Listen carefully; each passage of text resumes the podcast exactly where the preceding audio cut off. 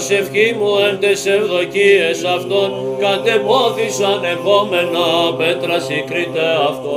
Ακούσονται τα ρήματά μου, ότι δίθησαν ως υπάκογοι σεράγοι επί της γης, διεσκορπίστη τα οστά αυτών παρά τον άδει. Ότι προσέ Κύριε, Κύριε η οφθαλμή μου, επισήλπισα μη αντανέλη στην ψυχή μου. Φυλαξόν με από παγίδωσης είναι στη σαντόμη και από σκανδάλων των εργαζομένων την ανομία. Πεσούνε να φιβλίστρω αυτόν η αμαρτωλή, κατά μόνα σημεί εγώ έως αν παρέχω. Φωνή μου προσύριον και κόξα φωνή μου προσύριον εδεή. Εκχαιώ ενώπιον αυτού την δεήσιν ενώπιον αυτού Το απαγγελώ. εκλείπειν εξεμού το πνεύμα μου και εσύ έγνωστας τρίβους μου.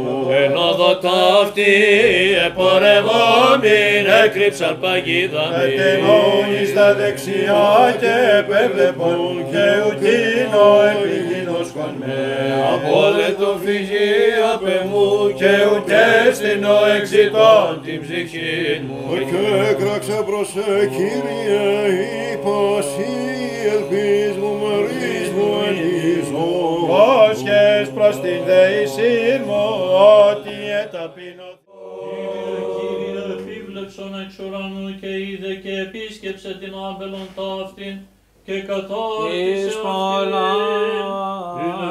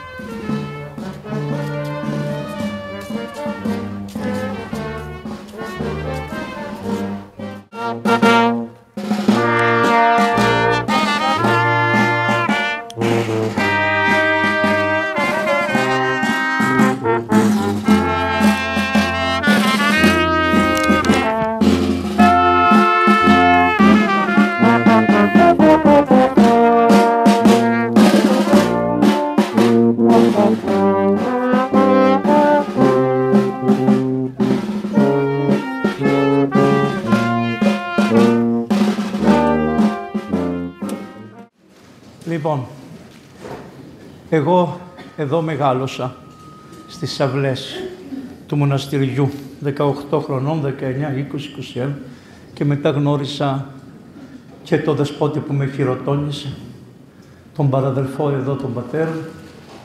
Τέλος πάντων, να μην τα λέμε αυτά. Είμαστε μια εποχή ανθρώπων. Θα το βρεις το ισορροπές. Ποιος το φτιάχνει τούτο εδώ; Ποιος είναι κανείς να το φτιάξει; Πιο κοντά σας πρέπει να το πάρετε. Όχι, γιατί άμα είναι πιο κοντά, νομίζετε καλύτερα; Έτσι θα το κάνω. Ωραία. Να μην σας ζαλίζω τα αυτιά μου, γιατί εγώ δεν μπορώ να φωνάξω έτσι. Τέλος πάντων. Λοιπόν, εμείς ζήσαμε αυτή την εποχή, τα τέλη της εποχής που έζησε ο Άγιος. Στη χώρα δεν είχε έρθει σε μας τόσο το κακό, αλλά εγώ έτυχε διαμέσου της ιατρικής σχολής το 1986-87. Η ιατρική σχολή είχε μια μεγάλη ομάδα των λεγόμενων αριστεροπροοδευτικών, ό,τι θέλεις είναι αυτή. Αυτοί λοιπόν είχαν μια διασύνδεση με την Κομσομόλ της Ρωσίας και γράφανε στη Ρωσία, στα πανεπιστήμια της Ρωσίας και μας καλούσαν οι Ρώσοι όποιοι θέλανε να πάνε να επισκεφτούν τον ωραίο παράδεισο που είχαν φτιάξει. Έτσι λοιπόν και εγώ πήγα και σπούδασα τη ρωσική γλώσσα στο Πανεπιστήμιο της Αθήνας και είχαν, καταλάβατε, μπορούσες να γραφτείς σε διάφορα τμήματα γλωσσών. Και πήγα στο, στο ρωσικό. Και για να δείτε τι ωραία είναι, μόλις πήγα και γράφτηκα στο ρωσικό τμήμα, πήραν τον πατέρα μου τηλέφωνο, η αστυνομία η τοπική του Εγάλεο, και λέει: Ξέρετε, λέει, ο γιος σας έχει γραφτεί στο ρωσικό τμήμα για να μάθει ρωσικά. Λέει: Και καλά έκανε, λέει ο πατέρας μου. Μα τι λέτε, λέει, τι είναι αυτό το πράγμα, σωστό, λέει. Το... Κοιτάξτε, λέει, ε, σε λίγο χρόνια θα ανοίξουν τα πάντα. Ο μπαμπάς μου ήταν μεγάλος, γέρος, σοφός, σαν τον πατέρα σας κλπ. Λοιπόν, και λέει: Σε λίγο χρόνια θα ανοίξουν τα πάντα. Μην κάνετε αυτό το πράγμα. Αφήστε το. Αντί να διαμαρτύρομαι εγώ που πήγε το παιδί μου και έμαθε ρωσικά, που ξέρω γιατί θέλει να πάει εκεί, αυτός θέλει να πάει για την Ορθοδοξία, μην βρει κανέναν Άγιο και μου μείνει και εκεί πέρα. Λοιπόν, διαμαρτύρεστε εσείς, σε είδα Ραφαήλ, σε είδα. Σε είδα Ραφαήλ, σε είδα. Σε είδα Ραφαήλ. Σε ευχαριστώ Ραφαήλ. Έχεις κάνει την πιο μεγάλη χαρά από όλους. Αμήν. Σε αληθώς ανέστη Ραφαήλ. Ευχαριστώ. Λοιπόν, βλέπετε, ο Ραφαήλ είναι από τα πρώτα παιδιά. Εγώ τον είδα πρώτος, από τους πρώτους που σε είδα είμαι εγώ Ραφαήλ. Λοιπόν, προχωράμε. Και είδατε, μας, επήρε λοιπόν η αστυνομία τον πατέρα μου και του λέει γιατί να μάθει ρωσικά. Λέει αυτός μάλλον θέλει να πάει λίγο στη Ρωσία με το πανεπιστήμιο, γι' αυτό κάνει μια μικρή εξάσκηση. Και πράγματι το 1987 η σχολή μας ένα μήνα, ένα μήνα έκανε μια αντα, όχι ανταλλαγή, πήγαμε καλεσμένοι από την κομμουνιστική νεολαία, δεν ήμουν κομμουνιστής, αλλά όσοι ήθελαν και δεξιοί πήγαν και τα λοιπά, είχαμε μια ευκαιρία να πάμε και να μην μας ενοχλήσει κανείς. Αυτό είναι το σημαντικό. Μας δώσανε μια ταυτότητα που την κρεμάγαμε στο λαιμό μας και πηγαίναμε όπου θέλαμε, όπου θέλαμε, όπου θέλαμε, εκκλησία θέλαμε, ε, πώς λένε αυτές πολυκατοικίες θέλαμε να μπούμε μέσα. Μας ανοίγανε, μόλις βλέπανε αυτή την ταυτότητίτσα, ανοίγανε τα πάντα. Στο φούρνο δεν περιμένουμε να πάρουμε ψωμί, να μπούμε να πάρουμε εισιτήριο για να πάμε μέσα στα... Δεν, ήταν τα πάντα. Ελεύθερα με αυτή την ταυτότητα. Γιατί ήμασταν γιατροί που τα τελευταίο έτος, λοιπόν, Κοιτάξτε τώρα, πήρα το τρένο της Μόσχας. Είναι, είναι πολύ ωραίο το τρένο, δηλαδή το μετρό της Μόσχας, είναι πάρα πολύ ωραίο. Είσαι στις πάνω σκάλες και δεν βλέπεις τον τελευταίο στην κάτω σκάλα, χαμός γίνεται. Λοιπόν, και τότε ωραίες αυτές ντυμένες ψηλές γυναίκες με κάτι καπέλα, με αυτά. Πήγαμε 25 Μαρτίου ήταν με το δικό μας, είχε και κρύο, παγωνιά. Λοιπόν και ντυμένες, ωραίοι, ωραίοι, οι Μοσχοβίτες όλοι πηγαίναν κτλ. Και, και μπαίνω μέσα στο τρένο και βλέπω μια χρειά να κάθεται στο τρένο. Και λέω, βλέπω ένα βιβλίο και κρατούσε ένα βιβλίο παλιό. Και λέω, μωρέ, τι είναι αυτό το βιβλίο που έχει αυτή η γριά; Και πάω και βλέπω στα ρωσικά τη λέξη κάθισμα. Διάβαζε το ψαλτήρι μέσα στο τρένο της Μόσχας. Και κάθισα δίπλα και της λέω, είμαι Γκρίτσκι, Γκρίτσκι, είμαι από την Ελλάδα. Ω, Σπυρίδων Τριμηθούσκι. Μόλις ακούγανε αυτά λέγανε το, από τον Άγιο Σπυρίδωνα, τον Τριμηθούντος, τον Επίσκοπο. Μας, μου κατέβασε, έτσι λέω ναι. Και μου βγάζει ένα μικρό, μια μικρή τέτοια και μου δείχνει φωτογραφία τον Άγιο Λουκά τον γιατρό όταν της είπα ότι είμαι γιατρός. φυτό στην ιατρική. Το 1987 ακόμα στην Ελλάδα δεν τον γνωρίζαμε τον Άγιο. Οι Ρώσοι τον γνωρίζανε, τον είχαν για προστάτη κτλ. Αλλά αυτή η φήμη του Αγίου δεν είχε φτάσει εδώ. Αυτό είναι ένα από τα λίγα που σας λέω για την Αγία Ρωσία όταν την επισκέφθηκα εγώ που ήταν τότε δεν λεγόταν Πετρούπολη, δεν λεγόταν Αγία Πετρούπολη, είχε λεγόταν αλλιώς, αλλιώς, αλλιώς, τα είχαν αλλάξει όλα. Και πάμε λίγο τώρα για τη ζωή του Αγίου και μερικές λεπτομέρειες από τη ζωή του Αγίου. Εσείς είδατε λίγο από τη ζωή του Αγίου, αλλά υπάρχουν λεπτομέρειες από τη ζωή του Αγίου που είναι φοβερές και έχουν μεγάλη σημασία και για μας, τους Έλληνες ακόμα. Κατά πρώτον, κάτι που δεν ξέρετε, δεν σας κάνει εντύπωση. Τόσους Ρώσους Αγίους έχουμε. Μα τόσους Ρώσους Αγίους. Γιατί τον αγαπάτε λίγο παραπάνω αυτόν, Γιατί ήταν γιατρός, σιγά. Γιατί έκαμε αυτά, Γιατί. Έχει ρίζα ελληνική. Γι' αυτό από μία γενιά του είναι Έλληνα στην καταγωγή. Γι' αυτό και εμείς, χωρίς να το καταλάβουμε, και γι' αυτό έχει και αυτό το αντάρτικο, αντάρτης ο Άγιος, δεν ήταν ότι και ότι, σπαρτιατική νοοτροπία. Κάτι... Γι' αυτό και που γεννήθηκε στο Ποντικάπεο.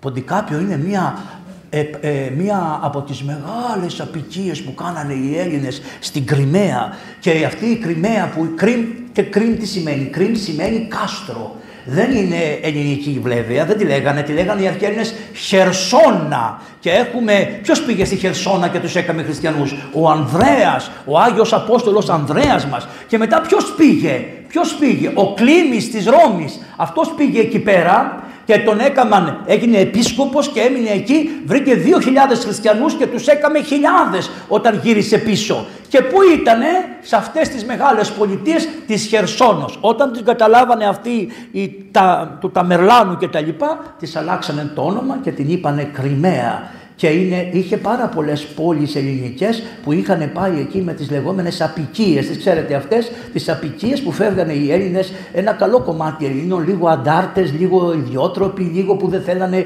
την πρωτοκρατία της χώρας, λίγο που αυτό που ανακατευόταν στα πολιτικά, έλεγε η μητέρα. Η μητέρα έλεγε: Ρε, δεν πάτε στο καλό να πάτε πιο πέρα, να σας δώσω τη δύναμη να ενωθείτε, να μας κάνετε με ένα άλλο μέρος και να έχουμε πάντα με την πατρίδα να έχετε μία σχέση. Εξού ο Βίζας.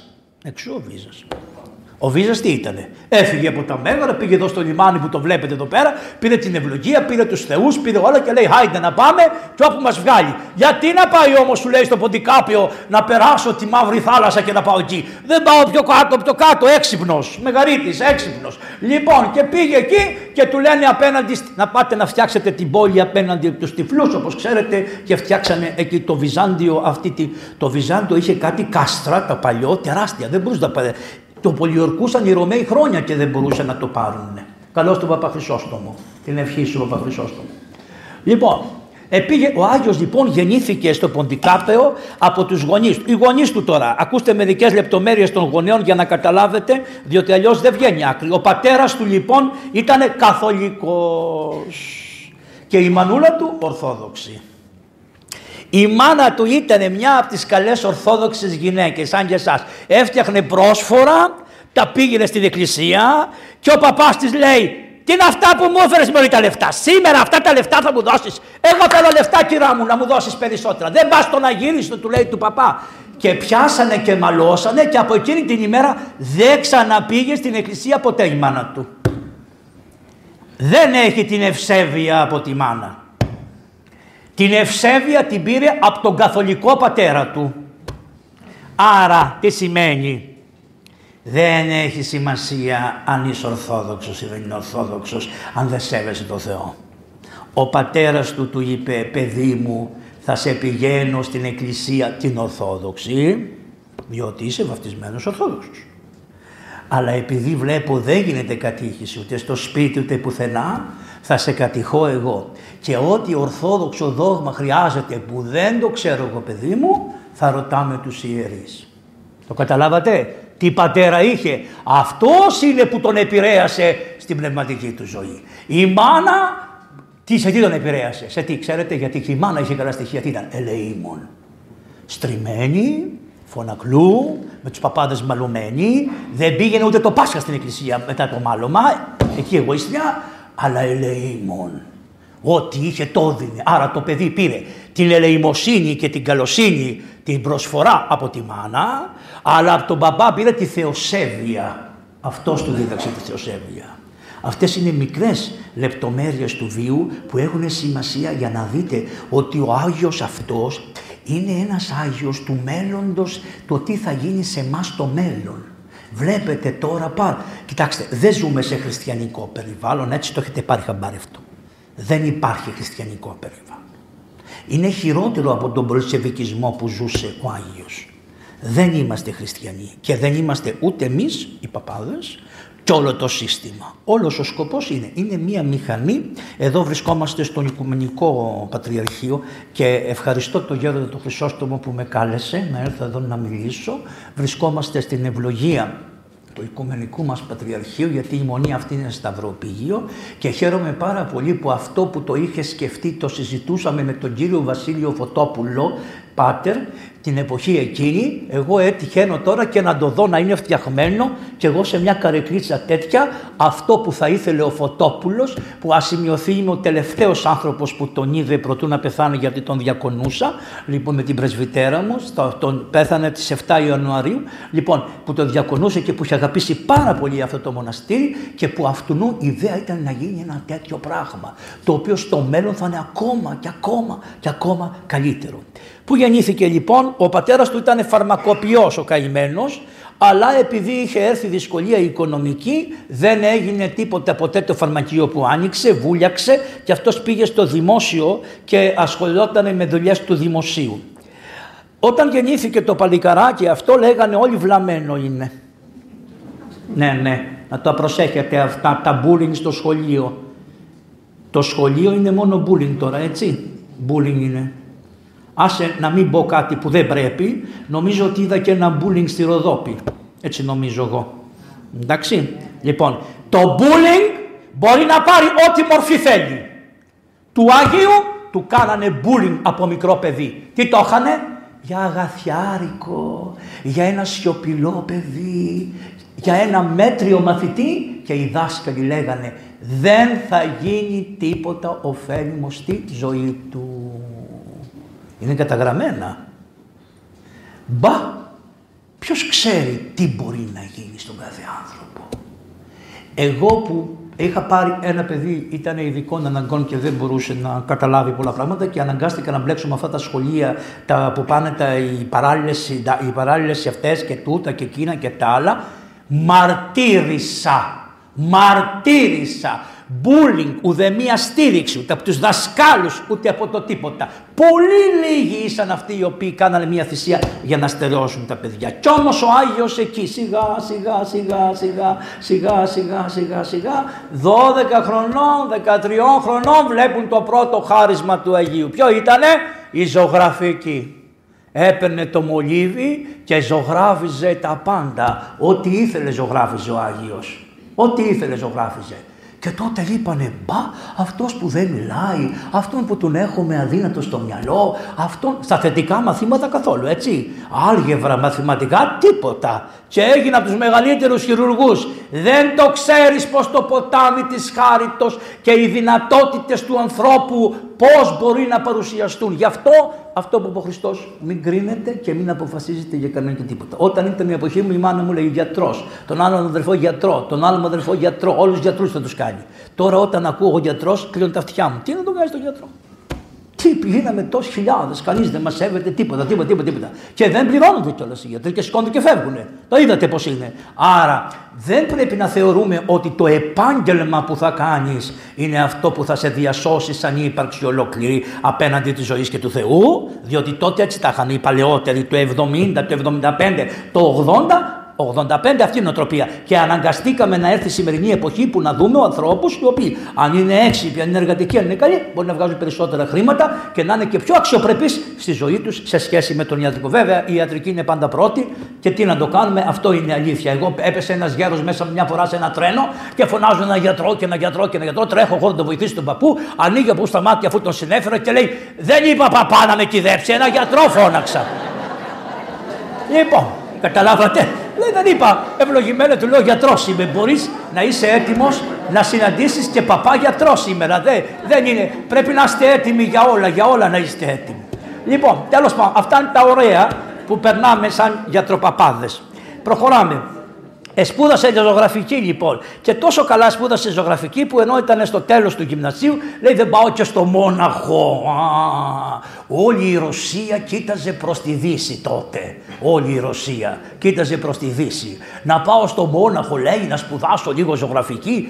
Τρεις εβδομάδες κάθισε στο Μόναχο και παρήγαγε τόσα ζωγραφικά έργα από τη σχολή του Μονάχου, πάρα πολύ ωραία. Αλλά τον έπνιξε η Γερμανία στο λαιμό. Ο άνθρωπος αυτός ήταν ορθόδοξος, του έλειψε η εκκλησία, του έλειψε η καμπάνα, του έλειψε το έλεος, του έλειψε η καλοσύνη. Δεν μπορούσε αυτό το προτεσταντικό ένα και ένα κάνει δύο. Ο Ντοστογεύσκη λέει μάγκα μου ένα και ένα μπορεί να μην κάνει δύο, μπορεί να κάνει έντεκα. Δεν είναι η λογική τα πάντα και είδε και την ετοιμασία του πρώτου παγκοσμίου πολέμου. Στην πραγματικότητα και όλο αυτό το γερμανικό είδο δεν υπήρχε η Γερμανία όπως ήταν μετά στο δεύτερο παγκόσμιο πόλεμο. Υπήρχε μια Αυστρο-Ουγγαρία, ένα τεράστιο κράτος κτλ. Το Μόναχο είναι μια πολύ ωραία πολιτεία. Ποιος είναι θαμένος εκεί, ο βασιλιάς ο Κακομύρης ο Όθωνας που το θάψανε με τη φουστανέλα. Ε, πήγε λοιπόν, γύρισε τρεις εβδομάδες, κάθισε, πού; Ξαναγυρίζει πάλι πίσω, λέει: Εγώ δεν κάθομαι εδώ πέρα άλλο. Και του λένε να πας στο πανεπιστήμιο. Θα πάω, λέει, σε ποια σχολή να πας. Όλα του τα αδέλφια που είχε από τον πατέρα και τη μάνα είχαν πάει στη νομική. Και του λένε και εσύ για νομικός είσαι, για δικηγόρος του λέει. Και σκεφτόταν ο άνθρωπος, αυτά είναι μερικά βήματα που εγώ τα έχω συναντήσει στην προσωπική μου ζωή. Δηλαδή, σας μιλάω για αυτόν τον Άγιο, χωρίς να τον ήξερα, σαν να τα έχω περάσει και εγώ. Όταν ήμουν εγώ στην πρώτη ηλικία, γονάτιζα νύχτε και έκλαιγα και έλεγα τι να κάνω Θεέ μου, τι να σπουδάσω Θεέ μου. Αγωνία, αγωνία, τι να σπουδάσω Θεέ μου. Τι να, να πάω στη θεολογία, μπορώ να δώσω. Να πάω στη φιλολογία, μπορώ να δώσω. Να πάω στην ιατρική, μπορώ να δώσω. Τι να κάνω Θεέ μου, ποια σχολή να σπουδάσω Θεέ μου. Με, με έλειωσε αυτό το πράγμα. Και όταν πήγα στο Γεροπαΐσιο μου είπε μια κουβέντα. Όποιος σου φαίνεται πιο δύσκολο να πας να κάνεις. Και σε αυτόν τον Άγιο του πάει ένας καθηγητής του και του λέει «Παιδί μου, άκου να σου πω, να κάνεις μια επιστήμη που να μπορείς να διακονήσεις τους άλλους ανθρώπους. Αυτό θα είναι το πρώτο σου κριτήριο. Και να είναι μια πιο δύσκολη επιστήμη που μπορεί να γίνει. Η νομική έχει τρία χρόνια, τύχε την εποχή εκείνης. Εδώ είναι πέντε χρόνια η ιατρική. Και λέει να πάω στην ιατρική να διακονήσω τους ανθρώπους. Αλλά την είχε πατήσει και για ένα λόγο. Παρουσία, η Ρωσία να ξέρετε υπέφερε από πάρα πολλά πράγματα. Η Ρωσία δεν είναι, μην βλέπετε την επανάσταση του 17. Πριν το 17 είχαν γίνει πάρα πάρα πολλά πράγματα και πάρα πολλά κακά και οι τσάροι κάνανε πάρα πολλά κακά και υπήρχαν οι αναρχικοί που κάνανε αυτό το βιβλίο το βλέπετε εδώ. Αυτό το εγώ με τα βιβλία πεθαίνουνε με τα βιβλία. Αυτό το βρήκα στην Αλεξάνδρεια. Όταν πήγα στην Αλεξάνδρεια θέλω να ακούσετε ημερομηνία εκδόσεως. Το εξέδωσε ο Γεώργιος Σαραφίδης από τους πρώτους αναρχικούς τους Έλληνες. Έχει εκδοθεί το βιβλίο το 1912, 12 έχει εκδοθεί και ήταν κάτω η μάσκα και είναι το βιβλίο των αναρχικών. Καταλαβαίνετε, το 17 έγινε η Επανάσταση. Στην Αλεξάνδρεια ήδη οι Έλληνες είχαν βιβλία αναρχικά, αναρχικών, του Μπακούνιν. Κυκλοφορούσαν πάρα πολλά βιβλία τέτοια. Και οι άνθρωποι ζούσαν σε μια κατάσταση επαναστατική, διότι δεν μπορούσαν ούτε τη δομή όπως ήταν η παγκόσμια δομή να την κρατήσουν. Επίσης κάτι άλλο, είχαν κάνει πάρα πολλά κακά οι εξουσίες, οι φωτισμένες εξουσίες όπως ήταν αυτοί που είχαν αποφασίσει, αυτοί που μας κάνανε και εμάς το κακό με την περίφημη Ιερά Συμμαχία κτλ. Το ίδιο ήταν η συνέχεια και είχαν γίνει πάρα πολλά πράγματα. Είχαν γίνει πολλές επαναστάσεις, τους είχαν σκοτώσει, τους είχαν σφάξει. Είχαν... Και ο κόσμος βρισκόταν σε μια μεγάλη δυσκολία. Και να ξέρετε, η Επανάσταση του 17 είναι μια επανάληψη της Επανάστασης του 1905, την οποία έκαμε ο λαός και που ο Τσάρος με πολύ λάθος έδωσε μια εντολή, λέγεται, λέγεται ε, ε, ματοβαμένη Κυριακή, γιατί ήταν Κυριακή ο κόσμος που βγήκε στους δρόμους και πήραν ένα τίμιο σταυρό, μεγάλο σταυρό, τεράστιο σταυρό, το σήκωσε ένας παπάς, Αλέξανδρος το λέγανε, και πήγανε στο Τσάρου τα παλάτια να ζητήσουν δικαιοσύνη. Και ο Τσάρος ο καημένος δίνει μια διαταγή, λένε ότι δεν την έδωσε ο Τσάρος, την έδωσε κάποιος και είπε Ό,τι κινείται σκοτώστε το. Κυριακή ήτανε, παπάς ήτανε πρώτος, με σταυρό, με σταυρό. Τον παπά τον κουβαλήσανε, οι γυναίκες τον καλύψανε, τον εντύσανε με ό,τι γυναικείο υπήρχε, τον πήρανε και χάθηκε, αλλά σκοτωθήκανε χιλιάδες άνθρωποι. Το 1905, καταλαβαίνετε, έβραζε, έβραζε, έβραζε ο τόπος. Ζούσαν μέσα σε αυτά τα πράγματα. Κυκλοφορούσαν αυτά. Δεν πας σε μια επανάσταση απότομα. Υπάρχουν από κάτω γραμμές γραμμές. Λοιπόν, ο Άγιος πήγε και σπούδασε, είπαμε, στο Πανεπιστήμιο της του Κιέβου. Έδωσε για να, πάει, για να γίνει γιατρός. Και πραγματικά σπούδασε εκεί την ιατρική στο Πανεπιστήμιο και ήταν και πάρα πολύ καλός μαθητής. Όταν ήταν στο, στο, στο Κίεβο, α, Προτού να πάει να σπουδάσει, γνωρίστηκε με τον περίφημο Τολστόη. Τον έχετε ακούσει τον Τολστόη. Ο Τολστόη ήταν ένας άνθρωπος σαν τον Καζατζάκη το δικό μας, κάτι τέτοιο. Έτσι για να σας φέρω αναλογίες. Αυτός ο καημένος θα κάνει μια θρησκεία δικιά του κτλ. Και, τα λοιπά, και είχε κάνει έτσι, κρατούσε τα γένια του μακριά, είχε τα μαλλιά του, είχε κάτι κτήματα εκεί πέρα, έλεγε διάφορα πράγματα, ότι δηλαδή πρέπει οι, φτω... οι, οι πλούσιοι να πάνε να σκάβουν στα χωράφια, γιατί άμα σκάψεις στα χωράφια θα μάθεις πώς να συμμετέχεις στη ζωή του φτωχού και τα λοιπά, να ζούμε όλοι φτωχικά να, με ένα κρεβατάκι και όλα αυτά. Και τούτος εδώ ο καημένος που αφού αγαπούσε τον άνθρωπο, αυτό είναι, ήταν ουμανιστής στην πραγματικότητα πρώτα-πρώτα. Αγαπούσε τον άνθρωπο. Και αφού ήταν ουμανιστής πήγε, πέρασε και ένα διάστημα από τον Τολστόη. Αλλά όταν διάβασε ένα βιβλίο που ο Τολστόη έβριζε τον Κύριο ημών Ιησού Χριστό είπε δεν είναι δυνατόν να βρίζεις την Αγία Ορθοδοξία, να βρίζεις την Αγία Εκκλησία και να βγει κάτι καλό από αυτή την προσπάθειά σου. Αριβεντέτσι και έφυγε. Τι δείχνει όμως, την αγωνία του να βρει ένα σχηματισμό να προσφέρει στο λαό και πάει στην ιατρική σχολή για ποιο λόγο; Πήγε στην ιατρική σχολή για να γίνει ένας γιατρός της επαρχίας, να γυρίζει τις επαρχίες επειδή όπως καλή ώρα δεν έχουμε γιατρούς εμείς σε διάφορα νησιά όπως ξέρετε και περνάει ένα καράβι μια φορά το εξάμεινο και εξετάζει τα μάτια των, σε διάφορα άγωνα νησιά. Έτσι λοιπόν και αυτός ήθελε να πάει αλλά δεν είναι η Ελλαδίτσα που είναι τόσο μικρή. Μιλάμε μια αχανέστατη χώρα από την Ανατολή στη Δύση και τα λοιπά που αλλάζει και τα κάθετα αλλάζει και οριζόντια και ακούσατε προηγουμένως ότι έφτανε μέχρι τον αρκτικό κύκλο. Αρκτικός κύκλος σημαίνει μείω 40 βαθμούς το χειμώνα από εκεί και πάνω. Και, και αυτό δεν τον εφήσανε μέχρι τον αρκτικό κύκλο, τον εξορίσανε σε ένα μέρος που δεν είχε φως. Υπάρχει ένα μέρος που το χειμώνα δεν είναι ο Βόρειος Πόλος. Δεν έχει φως.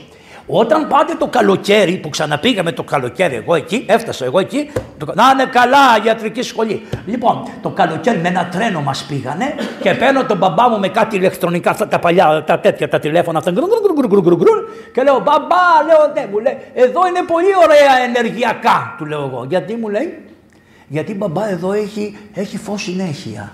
Δηλαδή τη νύχτα, το καλοκαίρι είναι οι περίφημες λευκές νύχτες. Δεν δει ο ήλιος, Τσακ, τσακ, βγαίνει το φως από την άλλη μεριά. Αλήθεια σας το λέω. Λοιπόν, και λέω την μπαμπά μου εδώ, μπαμπά, δεν έχουμε ανάγκη να ανάβουν τα φώτα. Οι άνθρωποι δεν είχαν φώτα, ήταν τα φώτα κλειστά. Γιατί άναβε αμέσως σήμερα. Και μου λέει, είσαι ανόητος. Να η γέρη, η παλιή πω είσαι.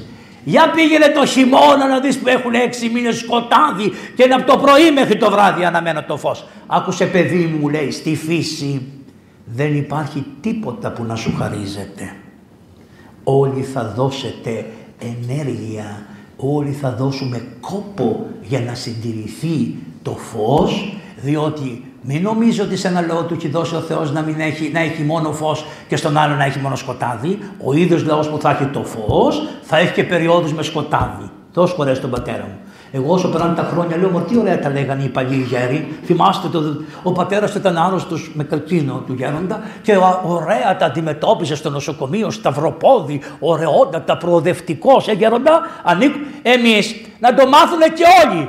Πολλοί πατέρες μας και γονείς μας πήγανε και στα ξερονήσια και τα λοιπά. Είμαστε χριστιανοί ορθόδοξοι, μη μας λέτε καθυστερημένους, μη μας λέτε βλαμμένους, μη μας λέτε οπισθοδρομικούς. Σιγά, δεν είμαστε οπισθοδρομικοί, είμαστε άνθρωποι σκεπτόμενοι. Στον κόσμο υπάρχουν δύο κατηγορίες ανθρώπων. Οι σκεπτόμενοι, όπως ο Άγιος Λουκάς, και οι φανατισμένοι, Όπως όλοι αυτοί που είναι φανατισμένοι γύρω μας και όλοι αυτοί που ήταν φανατισμένοι την εποχή εκείνη και του κάνανε αυτό το κακό. Δύο είναι οι κατηγορίες των ανθρώπων. Οι σκεπτόμενοι και οι φανατισμένοι. Μακριά από τους φανατισμένους. Να είστε σκεπτόμενοι και να λέτε, ποιος είναι σκεπτόμενος, αυτός που λέει δεν τα ξέρω όλα, να δω και από εδώ το θέμα, να δω και από εκεί το θέμα, να δω και από εκεί το θέμα, να δω και από εκεί το θέμα. Και πάλι θα μου ξεφεύγει, αλλά θα έχω μια βασική σκέψη. Όχι ότι σου φουητάνω στο μυαλό πιπιλίζοντα από μικρό παιδί. Λοιπόν, Πήγε λοιπόν και σπούδασε την ιατρική, τελείωσε την ιατρική με πάρα πολύ καλό βαθμό, άριστα και λέει, του λένε τότε, λέει, θα πας, λέει, θα πάω, λέει, λένε οι μαθητές του, τι θα κάνεις εσύ; Εγώ, λέει, μόλις τώρα θα τελειώσω, θα πάω σε αγροτικό, αγροτικό και θα πάω να βλέπω φτωχούς. Και άρχισε να βλέπει τους φτωχούς και τους εξετάζει. Και τότε γίνεται ο περίφημος Ιαπωνορωσικό ή Ρωσο-Ιαπωνικό πόλεμος. Οι Ιάπωνε διότι άμα δεν τα ξέρετε αυτά, γιατί δεν μπορείτε να καταλάβετε την παγκόσμια ιστορία. Οι Ιάπωνε ήταν ένα κράτος, καλό, είχε πάρει δυνάμεις σιγά σιγά. Είχαν πάει οι Άγγλοι και του είχαν ανοίξει τα μάτια στον υπεριαλισμό. Προσέξτε το αυτό. Και τι έβλεπαν; Έβλεπαν απέναντι τη Μογγολία που την είχαν οι Κινέζοι και η Μογγολία συνόρευε με τη Ρωσία και σου, λέει, σου λένε οι Ιάπωνες να δώσουμε μία ππ, να πάμε εκεί πέρα να αυξήσουμε και εμείς την επιρροή μας. Γιατί να είναι μόνο η τσαρική Ρωσία τόσο μεγάλη, να πάρουμε κι εμείς. Και κάνανε τον πόλεμο χωρίς να μπουν στη Ρωσία όμως. Δεν πειράξαν τη Ρωσία. Τι τις πειράξανε; Η Ρωσία είχε, όπως είναι τώρα η, πώς λένε, η Κρυμαία, είχε μια έτσι χερσονησούλα που ήταν, την είχε, τι την είχε, τι την είχε. Γι' αυτό λέει πρέπει να τους προ, προσέξει τα πράγματα στην πολιτική ζωή και τη στρατιωτικο-οικονομική. Είχε, την είχε λιμάνι και πήγανε και την πολιορκήσανε στο λιμάνι. Το, το στόλο της δεν τον αφήσανε γέροντα να κουνηθεί από εκεί και τον πολιορκήσανε. Και κάνει ο Τσάρος στη βλακία και λέει να πάρουμε όλα τα καράβια από τη Βαλτική και να τα φέρουμε από κάτω, να περάσουν από, την, από τη διόρυγα του Σουέζ. Σιγά μην τους αφήνανε οι Γάλλοι να περάσουν από τη διόρυγα του Σουέζ. Και τα πήγανε από κάτω στο, στο λιμάνι, κάτω-κάτω εκεί που είναι στην, στην, στην Αφρική. Αυτό που λέγεται εκεί της καλής ελπίδος, εκεί βουλιάξανε τα περισσότερα. Ό,τι κατάφερε και έφτασε, κάνουν οι Ιάπωνε μία επίθεση, νικάνε κατά κράτος, παίρνουν τη Μογγολία και αρχίζουν να μπαίνουν μέσα στη Ρωσία στα σύνορα. Και ο αυτοκράτορας σέρνεται ο Νικόλαος να στείλει στρατό, αλλά τι στρατό να στείλεις, άμα δεν έχεις οργανωμένος από πριν, χαθήκες. Και τότε αναγκάζονται και ζητάνε γιατρούς να πάνε να βοηθήσουν στον πόλεμο. Και ποιος παρουσιάστηκε το ζαγάρι πάλι, ο Χαζός. Ο χαζός που το λέγανε χαζό μικρό παιδί, τι είπε. Να με εγώ εδώ είμαι. Εγώ είμαι ο Βόντσο και εγώ είμαι εδώ πέρα, ήρθα να με πάτε, να με πάτε. Και τον εβάζουν σε ένα τρένο, 30 μέρες έκανε να φύγει από το Κίεβο, να φτάσει σχεδόν στο Βλαδιβοστόκ, έτσι λέγεται αυτή η περιοχή εκεί πέρα, και να πάει να κάνει το γιατρό. Και τον πήγανε σε ένα μέρος που λεγόταν εκεί και εκεί, εκεί που πήγε ο καημένος, γνώρισε μια γυναικούλα ο καημένος. Άντρας ήταν, ωραίος άντρας ήταν. Τον βλέπετε και, στην, και αυτές τις ταινίες που το δείχνουν. Όμορφος γιατρός, γιατρός Παναγία μου. Ποια μεγαρίτησα δεν θα δίνει όλα τα χρυσάφια εδώ πέρα να πάρει γιατρό. Βασική θέση αυτή. Λοιπόν, ναι, σου δείχνουν ένα άλλο καλό παιδί, εργατικό. Μη μιλάτε που έχει κότες και κοτέτσια την εποχή εκείνη και λέγανε όλες, Όχι, λέει, εγώ θέλω να πάρω γιατρό. Ε, πάρ το γιατρό, κυρά μου, Στη, μη μου τα πείτε στα μέγαρα, να μην λέω για τα μέγαρα, λέω για τη μάντρα τουλάχιστον, το κρυεκούκι που τα ξέρω. Γιατρός να άσουν και ό,τι να άσουν. Ο Θεός να με συγχωρέσει. Λοιπόν, έτσι λοιπόν, αυτή τη γνώρισε, τη γνώρισε τη γυναικούλα του, την καλή, τη λέγανε Ανούλα. Αλλά ήταν ξεροκέφαλη βέβαια, όπως όλες οι κυρίες. Λοιπόν, και ναι, ναι, αυτή την Ανούλα τη γνώρισε εκεί πέρα και τι ήταν αυτή. Αυτή ήταν η νοσοκόμα του. Συνηθίζουν οι γιατροί να παίρνουν τις νοσοκόμες. Ίσως επειδή λέει μια παροιμία ότι οι γυναίκες διαλέγουν τον άντρα, έτσι λέει μια παροιμία, δεν διαλέγει ο άντρας τη γυναίκα. Α, καλά, έτσι νομίζουμε εμείς. Η γυναίκα διαλέγει τον άντρα, τον είδε και αυτή, τον αγάπησε, τον ερωτεύτηκε. Αλλά έλα αυτή η ανόητη που όταν ήταν 17 χρονών πήγε στην Παναγία μια μέρα και της είπε Παναγία μου γλυκιά, εγώ θέλω να μείνω παρθένα και να πεθάνω παρθένα. Κυρά μου δεν έχεις δικαίωμα 17 χρονών ενώ δεν έχεις αποφασίσει ακόμα τι θα σου γίνει στη ζωή να δίνεις όρκους και... Και βέβαια οι παπάδες εποχής εκείνης λέγανε «Α, αυτό δεν είναι καλό, έχεις δώσει όρκο, έχεις δώσει ποτέ Μα 17 χρονών καταλάβαινε η κοπέλα τι όρκο είχε δώσει. Αλλά την εποχή εκείνη καταλάβανα, ήταν πιο όρημη. Τα 17 χρόνια τότε ήταν πιο. Γιατί ο Άγιος Νεκτάριος 12 χρονών το ίδιο διάστημα πήγε στην Κωνσταντινούπολη και έφυγε 12 χρονών από τον πατέρα του και πήγε στην Κωνσταντινούπολη και έγινε Άγιος. Ήταν πιο όριμα τα παιδιά 17 χρονών. Τέλος πάντων, ε, παντρευτήκανε, παντρευτήκανε και ήσανε μαζί. Αυτή ήταν η νοσοκόμα του και αυτός ήταν ο γιατρός και χειρουργούσε και αυτή του έδινε τα εργαλεία και τον βοηθούσε και τον βοηθούσε και κάμανε και τα παιδάκια, κάμανε τα παιδάκια οι καημένοι, αλλά μετά αυτός, να μην σας λέω τώρα αυτά που είδατε λίγο στην ταινία, να σας προχωρήσω παρακάτω, ο Άγιος λοιπόν έρχεται η πρώτη του η πρώτη του μάχη του Αγίου. Ποια είναι η μάχη; Με τους χρυσαυγίτες της εποχής εκείνης. Ναι, μην το, σας το λέω. Υπήρχαν χρυσαυγίτες, υπήρχαν φασίστες, οι οποίοι φορούσαν μαύρα ρούχα, μαύρα σκουφιά, όλα μαύρα, άνδρες και γυναίκες και πώς λεγόντουσαν μαύρες εκατονταρχίες. Ήτανε οργανωμένοι και καταπιέζανε τον ναό, ήταν υπέρ του Τσάρου, δεν αφήνανε τις προοδευτικές ιδέες ούτε του Τσάρου να εφαρμοστούν, διότι έβλεπε ο Τσάρος όταν καταργήθηκε η δολοπαρικία έγινε μεγάλη χαρά επί του Ντοστογεύσκη γιατί καταργήθηκε η δολοπαρικία. Μα η δολοπαρικία, καμιά δολοπαρικία δεν καταργείται με διατάγματα. Οι δολοπαρικίες καταργούνται με την πράξη, στην πράξη καταργούνται οι δολοπαρικίες. Καταλάβατε τι πάθανε; Κάνανε αυτοί, ναι, το καταργούμε και τα λοιπά. Και μετά, ποιος ήταν αυτός ένας υπουργός που είχε στο σπίτι του έναν μαύρο και τον δούλευε και δεν του πλήρωνε το. Πώς του βάζε και τον είχε και αδήλωτο. Ενώ είχαν βγάλει τον νόμο ότι δεν υπάρχουν τέτοια. Βλέπετε, μέσα στο σπίτι σου το καταστρέφεις το πράγμα. Έχει πολλή δουλειά για να εφαρμοστεί αυτές οι, οι καλές, οι ανθρωπιστικές, έστω και ας πούμε φωτισμένες διαδικασίες. Λοιπόν, τι κάνει, Πάει αυτός και λέει, άκουσε να σου πω, του λέει, ε, άκουσε να σου πω, ε, βοήτσινη τέλος πάντων, άκουσε να σου πω, του λέει, θα φύγεις και θα έρθεις γιατί ο αρχηγός μας που λέει εγέρθητος, αυτός λέει είναι άρρωστος και θα έρθεις στο σπίτι να τον κάνεις καλά. Λέει αυτός. Εγώ δεν μπορώ να αφήσω 200 αρρώστους στο νοσοκομείο και να έρθω να δω έναν που μπορεί να έρθει στο νοσοκομείο επειδή είναι αρχηγός των, των μαύρων εκατονταρχιών. Όχι του λέει, θα τον φέρετε εσείς εδώ και θα τον κάνω εγώ καλά. Όχι του λέει θα έρθει στο σπίτι, όχι δεν θα έρθω, θα έρθεις, δεν θα έρθω. Γίνεται μια φασαρία, η πρώτη φασαρία για τον Άγιο Λουκά, ο πρώτος κίνδυνος για τον Άγιο Λουκά, διότι θέλανε να τον καθαρίσουνε. Δεν, πρώτοι αρχίσανε την το φασισταριό, το δεξιό φασισταριό για να τον σκοτώσει τον Άγιο, γιατί όπως είπε και ο αείμνησος Θεός χωρές τον, ο Θεός χωρές τον, τον ε, πώς τον λένε αυτόν τον, ε, τον, αυτόν τον ποιητή, τον τραγουδιστή μας που είχαμε, τον Μίκη Θοδωράκη, είπε ότι υπάρχει δεξιόστροφος και αριστερόστροφος φασισμός. Να το ξέρετε αυτό. Και δεξιόστροφος και αριστερόστροφος φασισμός. Λοιπόν, αυτός τώρα τον κυνηγήσανε στην αρχή ο δεξιόστροφος φασισμός. Μετά, επειδή δεν πήγαινε με τους άλλους, το...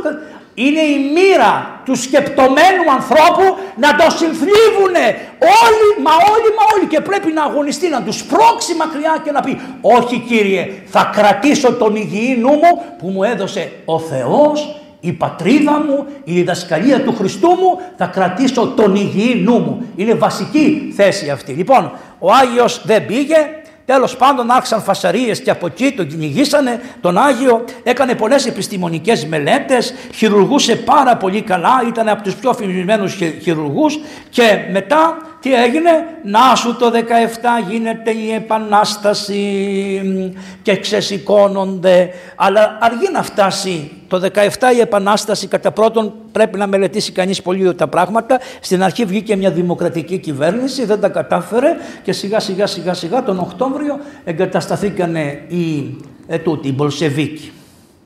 Αυτό το βιβλίο ποιος το έγραψε, το έγραψε. Αριστίδης Ανδρώνικος, διευθυντής γενικής, ε, γενικός διευθυντής των, του ελληνικού, ελληνικού προξενείου Πετρουπόλεως 1925. Εδώ αυτός λέει ακριβώς ό,τι έζησε το ελληνικό προξενείο. Ό,τι έζησε και ό,τι, γιατί άμα δεν έχεις, αυτά είναι τα βιβλία που λένε τι έγινε. Αυτοί που τα ζήσανε και θα πάρεις κι άλλο βιβλίο, κι άλλο βιβλίο, κι άλλο βιβλίο, θα τα βάλεις κάτω και θα τα δεις. Δεν έχω χρόνο να σας πω λεπτομέρειες, κάνα δυο λεπτομέρειες θα σας πω μετά από αυτό το βιβλίο, να μείνετε έκθαβοι το τι γινότανε. Βασικά θα σας το πω ως εξής. Υπάρχει μια συζήτηση εδώ μέσα του Μπακούνιν με το Λένιν. Τι λέει ο Λένιν; Λέει ο Λένιν, κοίταξε να δεις, θα κάνουμε επανάσταση, να δώσουμε τη μοίρα στο λαό, να διοικήσει ο λαός και τα λοιπά και αυτά και αυτά. Του γράφει ο Μπακούνιν ένα γράμμα και του λέει, άκουσε Λενάκι μου και οι δυο είμαστε Εβραίοι. Άρα, να ξέρεις κάτι, μη με κοροϊδεύεις εμένα. Κοροϊδεύσε τους άλλους ανθρώπους, αλλά εμένα μη με κοροϊδεύεις. Ένα πράγμα θέλεις εσύ. Να πάρεις την εξουσία από τον τζάρο και να την πάρεις στα χέρια σου εσύ. Αυτή είναι η διαφορά σας. Και βάζεις όλα αυτά μπροστά. Ενώ εγώ του λέει ο Μπακούνιν, ανήκω στους ρομαντικούς, ανήκω σε αυτούς που είναι αναρχικοί. Εμείς δεν θέλουμε την εξουσία καθόλου. Εμείς δεν μπορούμε να δουλέψουμε αυτούς που θα πάρουν την εξουσία από τον έναν, να τη δώσουν την εξουσία στον άλλον, να την κρατήσουν αυτοί. Δηλαδή από τσάρο Νικόλαο να κάνω τσάρο Λένιν. Αυτό του γράφει. Αυτό, βλέπετε, οι άνθρωποι, επειδή δεν έχουμε πολύ γνώση, δεν μας τα λέει κανείς, δεν μας... βλέπετε ότι διόντουσαν ζυμώσεις και μάχες και ο Άγιος σε αυτό ανήκε. Όχι, δεν θα πάρω την εξουσία από τον έναν, τη δώσω τον άλλο και μάλιστα με καταστροφή, με σφαγές χιλιάδων ανθρώπων. Όχι, αν μπορώ να κάνω κάτι με δημοκρατικές μεθόδους, μην περιμένετε. Όχι. Απλώς αν μπορώ να εκμεταλλευτώ τις συνθήκες και με τη διδασκαλία και το ήθος του λαού και τη μόρφωση του λαού να φτιάξω καλύτερο το λαό ώστε ο λαός από μόνος του σιγά σιγά σιγά σιγά. Γι' αυτό αν ξέρετε το πιο χειρότερο πράγμα που έχει να κάνει μια πολιτεία για να διοικήσει τον αιώνα τον άπαντα είναι να πειράξει βαθιά την παιδεία.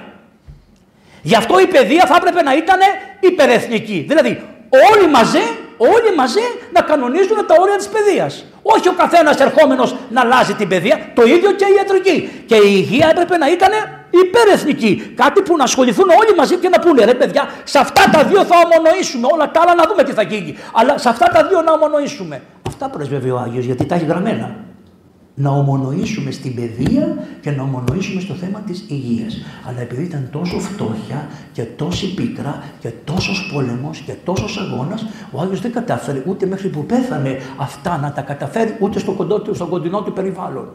Προχωράμε. Ο Άγιος λοιπόν τον πιάσανε τον Άγιο. Πήγανε κάτι ρουφιάνοι. Τι έγινε; Έχετε ακούσει για, την, ε, για το Μάο Τσετούγκ; Ο Μάο Τσετούγκ ήταν στην Κίνα και έκανε την περίφημη πολιτισμική επανάσταση. Τι είναι η πολιτισμική επανάσταση του Μάο Τσετούγκ; Είναι το εξής. Η νοσοκόμα που έχω εγώ θα μου γίνει εμένα διευθύντρια. Αυτό έκανε ο Μάο Τσετούγκ. Και θα χειρουργεί η νοσοκόμα και ο γιατρός θα λέει στην νοσοκόμα πώς θα χειρουργεί, αφού θα, του, θα, της κάνει, θα, θα γίνει εργαλειοδότης ο γιατρός. Και μην μου πει κανείς ότι δεν είναι έτσι, να πάρετε ένα βιβλίο που είναι τρεις γενναίες αναφρεμένε, η μάνα, η κόρη και η, η, μάνα, η, κόρη και η νουνά και η εγγονή, να δείτε ακριβώς πώς αυτές οι τρεις γενναίες ζήσανε, ζήσανε αυτή την πολιτισμική επανάσταση του Μάου. Κάτι ανάλογο, κάτι ανάλογο έγινε και στη Ρωσία, αλλά κατάλαβε ο Λένιν ότι δεν μπορούμε να πειράξουμε τους γιατρούς. Όχι. Αλλά τι θα κάνουμε; Θα τους βάζουμε δίπλα νοσοκόμες και τα λοιπά και τα λοιπά και τα λοιπά. Γκαγκεμπού, γκαγκεμπού, η γκαγκεμπέ, λοιπόν αυτό. Παρακολούθηση συνεχή και καθοδήγηση των πραγμάτων και όποιος δεν εμείς θα τον θεωρούμε ότι είναι αντιεπαναστάτης, θα κόβουμε το κεφάλι, θα βάζουμε άλλο στη θέση του πιο μικρό. Και πώς θα μάθει ο μικρός, δεν πειράζει, θα χαλάσει και μερικούς 10, 15, 20, θα χατούνε, αλλά θα προχωρήσουμε εμείς. Τι έχετε; Κουραστήκατε; Τα ακούτε; Τα βλέπετε; Πάμε παρακάτω. Τον Άγιο λοιπόν τον πιάσανε, τον πιάσανε τον Άγιο. Η γυναίκα του όμως αυτή η Ανούλα, αυτό τώρα το λέμε για τις γυναίκες. Κοιτάξτε να δείτε.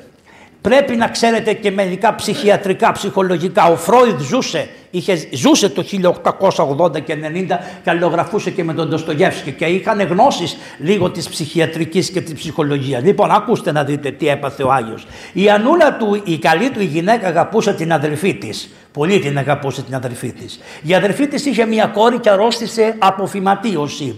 Και η αδελφή της όπου πήγαινε κουβαλούσε τις κόρες της την, πώς λένε αυτή, την κουβερτούλα όπου πήγαινε βλέπεις. Α, η κορίτσι μου. Και όταν πέθανε η κόρη της λέει δεν πάω στον, στον ε, γιατρό να με παρηγορήσει να ζήσω με την αδελφή μου την Ανούλα. Μόλις μπήκε μέσα στο σπίτι αυτή λέει αυτή, αυτή η κουβέρτα τι είναι λέει ο γιατρός. Λέει είναι της, της κόρης μου λέει αυτή. Αυτή η κουβέρτα θα φέρει το θάνατο στο σπίτι μας, της είπε, της γυναίκας του. Κάψτε την κουβέρτα. Αυτή η κουβέρτα είναι γεμάτη μικρόβια. Αυτό πάθαμε και εμείς να ξέρετε, έτσι λίγο πριν τρία χρόνια, δυόμιση, τα ίδια πάθαμε. Άμα δείτε, της είπε, κάψτε το ρημάδι, τι να την κάνεις, να την κρατάς την κουβέρτα αγκαλιά της Αλληνής, αφού έχει φυματίωση η κουβέρτα, αφού όλοι βάκυλοι είναι πάνω. Και έλεγε αυτή, όχι, όχι, της ανιψιάς μου. Μα θα ακούσει εμένα μωρέ για την αγάπη που σου είχα, κάναμε παιδιά. Άκου, άλλα τα παιδιά λέει, καλά. Μα είμαι γιατρός, δεν με νοιάζει εμένα που είσαι γιατρός, ό,τι λέει η αδερφή μου. Το, κα- γιατί λίγες φορές τα κάνετε αυτά, ειδικά οι κυρίες. Ου, να, να, να, να, να. Να σας πω και κάτι άλλο. Δήμαρχε δεν σε ρωτάω γιατί είναι επικίνδυνο να σε ρωτήσω σε προεκλογική περίοδο. Λοιπόν, ακούστε να δείτε. Ο άντρας πρέπει να πολεμήσει τη μαμά του. Γι' αυτό όταν παντρεύετε τα παιδιά σας τα γόρια πάνε στις γυναίκες τους και η πρώτη κατηγορία της κυρίας είναι μαμάκια, μαμάκια, μαμάκια. Σωστό, σωστό. Η γυναίκα όμως έχει να πολεμήσει δύο στην οικογένεια. Και τον πατέρα και τη μάνα. Η, μα- η γυναίκα είναι και μαμάκιας και μπαμπάκιας. Τον άντρα, ο άντρας δεν είναι μπαμπάκια, δεν τον ενδιαφέρει ο πατέρας καθόλου. Τον σκοτώνει τον πατέρα μέσω του άντρας για να πάει στη ζωή. Αλλά τη μαμά, εντάξει, τον καταφέρνει η μαμά. Αλλά τις γυναίκες είναι και ο μπαμπάς και η μαμά. Να, δει- είναι αλήθεια, σκεφτείτε τα το βράδυ που θα πάτε στο σπίτι σας. Αυτή, γι' αυτό είναι πιο κοντά στις οικογένειές τους οι γυναίκες. Γι' αυτό λέει που πήγες, λέει στο γυναικοχώρι. Άκουσες να πάει κανείς να λέει ότι πήγα στο ανδροχώρι καμιά γυναίκα, καμιά. Λέει πάω στο γυναικοχώρι. Και αυτός λοιπόν ο καημένος το κατάλαβε. Του αρρώστησε λοιπόν από φυματίωση η γυναίκα. Και τότε η φυματίωση δεν θεραπευότανε. Δεν είχε βγει. Ποιος τη βρήκε τη θεραπεία, ποιος; Ε; Ο Φλέμινγκ. Σας πληροφορώ ότι πρώτος τη βρήκε ο Άγιος Λουκάς. Αλλά επειδή ήταν στη Ρωσία και δεν μπορούσε να κατοχυρώσει το έβριμά του και επειδή δεν μπορούσε να το μελετήσει καλύτερα, δεν τον αφήνανε, μετά αναγνωρίσανε από τα κείμενα που είχε κάνει ο Λουκάς το είχε βρει. Τι έδινε στους αρρώστους, ξέρετε, μούχλα. Οι πενικυλίνοι πώς τη βρήκανε, στη μούχλα. Είχε βρει ότι μια γριά εκεί που πήγαινε εξορία έφτιαχνε ένα πράγμα με γιαούρτι, με χώμα, με μούχλα. Μούχλιαζε αυτό και αυτό το έπαιρνε η γριά και το βάζε πάνω στις πληγές που ήταν ανοιχτές και πιωροούσανε και οι πληγές θεραπευόντουσαν. Το είχε βρει ο Άγιος, το είχε καταγραμμένο, είχε φτιάξει εργασίες. Αλλά σου λέγανε με τη Δύση, αφού είχε γίνει το 20 το 17, ήσαν ξεκομμένοι και δεν μπορούσαν τα επιστημονικά δεδομένα να πάνε από τη μια μεριά και από την άλλη. Να, ένα καλό της παγκοσμιοποιήσεως. Τι κάνουμε τώρα, δεν είμαστε, προσέξτε, δεν είμαστε εναντίον των πάντων. Ούτε είμαστε εναντίον της Δύσεως, ούτε εναντίον της Ανατολής, είμαστε κανόνα. Θα το πάρουμε το καλό. Να η παγκοσμιοποίηση. Αμέσως ο γιατρός που είναι στον Ευαγγελισμό μπορεί να μάθει αυτή τη στιγμή πόσα άρθρα έχουν ανεβεί για κάποιο φάρμακο σε όλα τα μέρη του κόσμου και αυτός να πει τα δικά του και να γίνει μια σύμπλευση κτλ. κτλ. Μπαίνει μέσα και το κρατικό παράγων να καθοδηγήσει τα πράγματα. Αλλά στο τέλος δεν, δεν νικάει. Θα νικήσει η πραγματικότητα και η αληθινότητα της επιστήμης. Αυτό να το ξέρετε. Άρα λοιπόν, να ένα καλό στοιχείο ότι από την παγκοσμιοποίηση ωφελείται πολύ η ιατρική γνώση και η ιατρική προσπάθεια και τώρα δεν χρειάζεται να πάτε στην Αγγλία για να κάνετε καλό έναν καρκίνο. Πάτε στους γιατρούς εδώ, έχουν τα ίδια πρωτόκολλα, τον ίδιο τρόπο σκέπτεστε και άμα πάτε στο εξωτερικό, σας λένε μια χαρά σας αντιμετωπίσαν οι γιατροί σας. Ο Άγιος λοιπόν, ο Άγιος αυτός, τον πιάσανε, τον πιάσανε, τον πιάσανε τον άνθρωπο, τον πιάσανε και τον πήγανε στη φυλακή. Γιατί τον πιάσανε, γιατί πάει ένας Ρουφιάνος ο οποίος ήταν ο νεκροτό, αυτούς που, που πάνε τα πτώματα μέσα στα, ξέρετε εκεί. Λοιπόν και μια φορά αυτός ήταν ολομεθυσμένος και ο Άγιος του έκανε παρατήρηση σαν γιατρός και του είπε ρε παιδάκι μου ολομεθυσμένος είσαι, κάτσε. Και αυτός μόλις ήρθε ο κομμουνισμός σηκώνεται και πάει και τον καταγγέλει και λέει αυτός, αυτός, αυτός είναι εναντίον του κόμματος, είναι έτσι, είναι έτσι, είναι έτσι. Παίρνουν δύο ναύτες κι άλλους δύο, τον πιάνουν τον Άγιο και τον πάνε, τον πάνε μαζί με τους Κοζάκους. Οι Κοζάκοι Ακούτε τώρα στην Ουκρανία τους Κοζάκους, δεν ακούτε; Εσείς τώρα δεν ξέρετε λεπτομέρειες. Οι Κοζάκοι, οι Κοζάκοι ήσαν πάντοτε με το τζάρο. Με το τσάρο ήσαν οι Κοζάκοι. Καταλάβατε, άρα τους θεωρούσαν σαν να λέμε Αρβανί, οι Αρβανίτες, οι Αρβανίτες πάντα ήσαν με τον βασιλιά. Όταν έγινε ο διαχωρισμός γέροντα των Αρβανιτών, των, του, βασι- των Βασιλικών και των Βενιζελικών, οι Βενιζελικοί, οι, οι Βασιλικοί ήσαν όλοι Αρβανίτες να ξέρετε. Πήγανε με τον Βασιλιά. Γιατί, γιατί είναι γκαγκά το κεφάλι σου λέει, εγώ αυτό θέλω. Κατάλαβες; Ενώ ε, από εδώ τα νησιά μας όλα και τα λοιπά, η Κρήτη μας όλοι αυτοί που είναι πιο άνθρωποι πήγαν με τον Βενιζέλο. Δε, οι άλλοι μείνανε με τον Βασιλιά. Έτσι λοιπόν και ένα σκληρό τμήμα που ήταν οι Κοζάκοι μείνανε με τον Τζάρο. Και επειδή εσύ είσαι κοζάκος στην καταγωγή σου, λέει, αφού οι κοζάκοι περισσότεροι μείνανε, έλα να σε πιάσω και εσένα. Και τους πιάσανε με την καταγωγή και τους πήγαιναν στις φυλακές.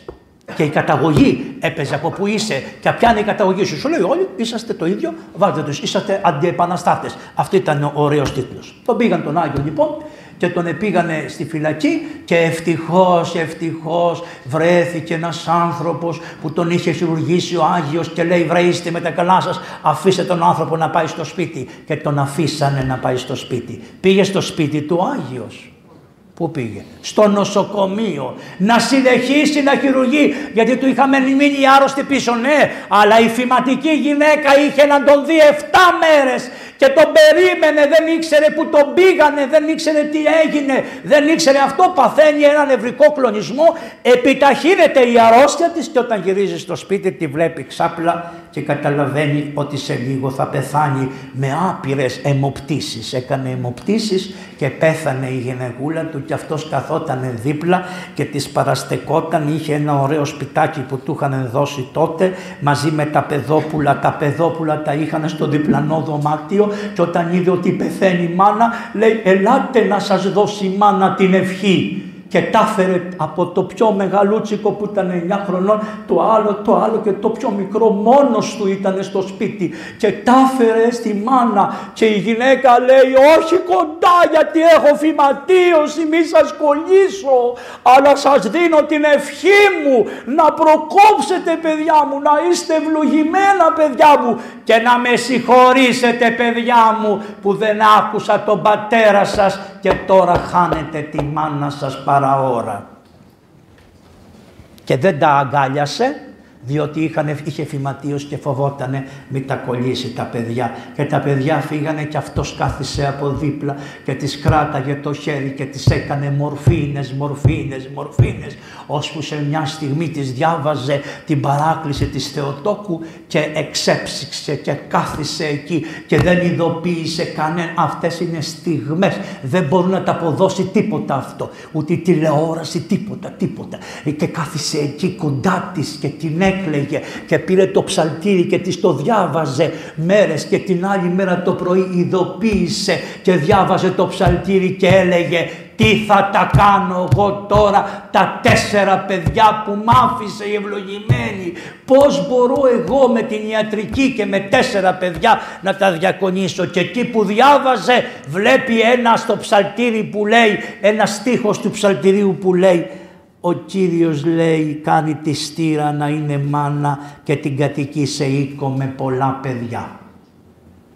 Και σκέφτηκε ότι είχε μία νοσοκόμα που ήταν παντρεμένη της, είχε πεθάνει ο άνδρας και ήταν ευλαβής και πολύ καλή και λέει δεν πάω να την παρακαλέσω να θέλει να μείνει στο σπίτι μας δεν θα την παντρευτώ, δεν θα έχουμε σχέσεις. Εγώ μία γυναίκα αγάπησα, μία γυναίκα πήρα, αυτή, αλλά τα τέσσερα παιδιά, αν θέλει αυτή να έρθει να μείνει στο σπίτι, το σπίτι ήταν πολύ μεγάλο, είχε ας πούμε ξεχωριστό δωμάτιο για αυτή, να μείνει εκεί πέρα. Και πράγματι αυτή του είπε ναι, του Θεού συνεργούντος τίμιε πάτερ. Δεν ήταν παπάς. Ναι, θα το αποδεχτώ. Δηλαδή ο Θεός του βρήκε. Όχι αντικαταστάτη, ούτε αντικαταστάτη μάνας. Δεν αντικαθίσαστε η μάνα με τίποτα. Αλλά τουλάχιστον του βρήκε έναν σύντροφο στα παιδιά του και έναν βοηθό για αυτόν να τον διακονήσει. Και ο Άγιος συνέχισε τη δουλειά και όπως σας είπα μετά από αυτό τους διώξαν από εκεί γιατί ο Άγιος πήγε στην εκκλησία και υποστήριξε έναν δεσπότη αυτόν τον Ινοκέντιο που ακούσατε ότι τον κατηγορούσαν για αντεπαναστάτη και πήγε και είπε αυτά που λέτε είναι βλακίες και τον υποστήριξε και επειδή ήταν ένας μεγάλος χειρουργός το δεσπότη τον αφήσανε. Και ο δεσπότης του λέει πάμε μια βόλτα μία βόλτα πάμε και πήγανε μία βόλτα γύρω από την εκκλησία και του λέει ο δεσπότης πρέπει να γίνεται ιερεύς. Η διωγμή κατά της εκκλησίας είναι πολύ μεγάλη. Οι ιερείς, οι παπάδες, στη μεγαλύτερη αναλογία, αγαπάμε το το δω. Εάν δημιουργηθεί κάτι και το χάσουμε, σκεφτόμαστε πόσο θα κρατήσει ένα μήνα, αντέχουμε. Ένα χρόνο. Δύο χρόνια. Πω, πω, πω, πω, πω. Εγώ σας λέω την αλήθεια. όπως τη λέει το βιβλίο του Αγίου. Και όχι μόνο αυτό το βιβλίο, γιατί εδώ τα λέει στρογγυλά ο καημένος ο Δεσπότης, καλός. Αυτό το έχει γράψει ο Δεσπότης από το βίο του Αγίου και ο Άγιος τα γράψει στρογγυλά. Είναι από πολλές πληροφορίες για τον Άγιο. Λοιπόν, και τι έφτιαξαν, τι είπανε, Καταργούμε την εκκλησία την επίσημη, όπως είναι αυτή ο Ιερώνυμος, όλοι αυτά, τα καταργούμε εμείς αυτά. Και θα φτιάξουμε μια άλλη εκκλησία, θα την ονομάσουμε ζωντανή εκκλησία, θα πάρουμε παπάδες, θα τους δώσουμε την εξουσία, να φτιάξουν αυτή η εκκλησία, θα τους πληρώνουμε εμείς οι Μπολσεβίκοι, θα είναι αυτή μια άλλη εκκλησία και έτσι δημιουργούν δύο εκκλησίες. Μια εκκλησία κανονική, αυτή που το 17 είχε τον Τύχονα, προλάβανε και βγάλανε πατριάρχη τον Τύχονα, έναν Άγιο άνθρωπο, ο οποίος είχε έρθει από την Αμερική. Με καράβι ήρθε αυτός, την Αμερική. Γι' αυτό τον κατηγορούν.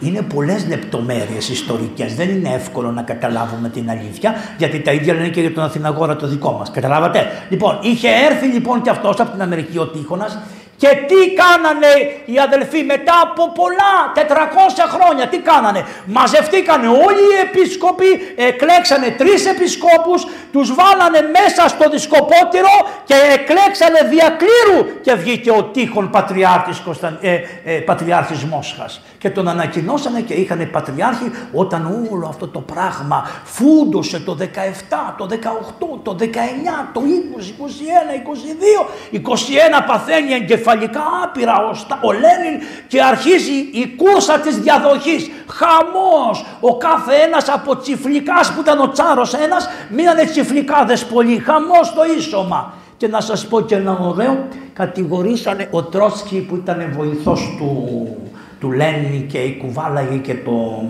του Λένιν το τέτοιο εδώ στην πλάτη και ήταν αριστερά του και ο Στάλιν και αυτή ήταν φιλαράκια μετά. Ο Στάλιν τον εκυνήγησε μέχρι θανάτου και τον ευρήκε το 38 που ήταν στην Κούβα και πήγε και τον εσκότωσε και έβαλε γυναίκα να τον εσκοτώσει τον Τρότσκι. Ο Τρότσκι λοιπόν κατηγόρησε έναν άλλον σύντροφο, να μην σας διαβάζω τα ονόματα, ότι έχει στο σπίτι του καλάθια με διαμάντια. Ωραία επανάσταση, μπράβο. Δηλαδή αυτό ήταν όλος ο σκοπός σας.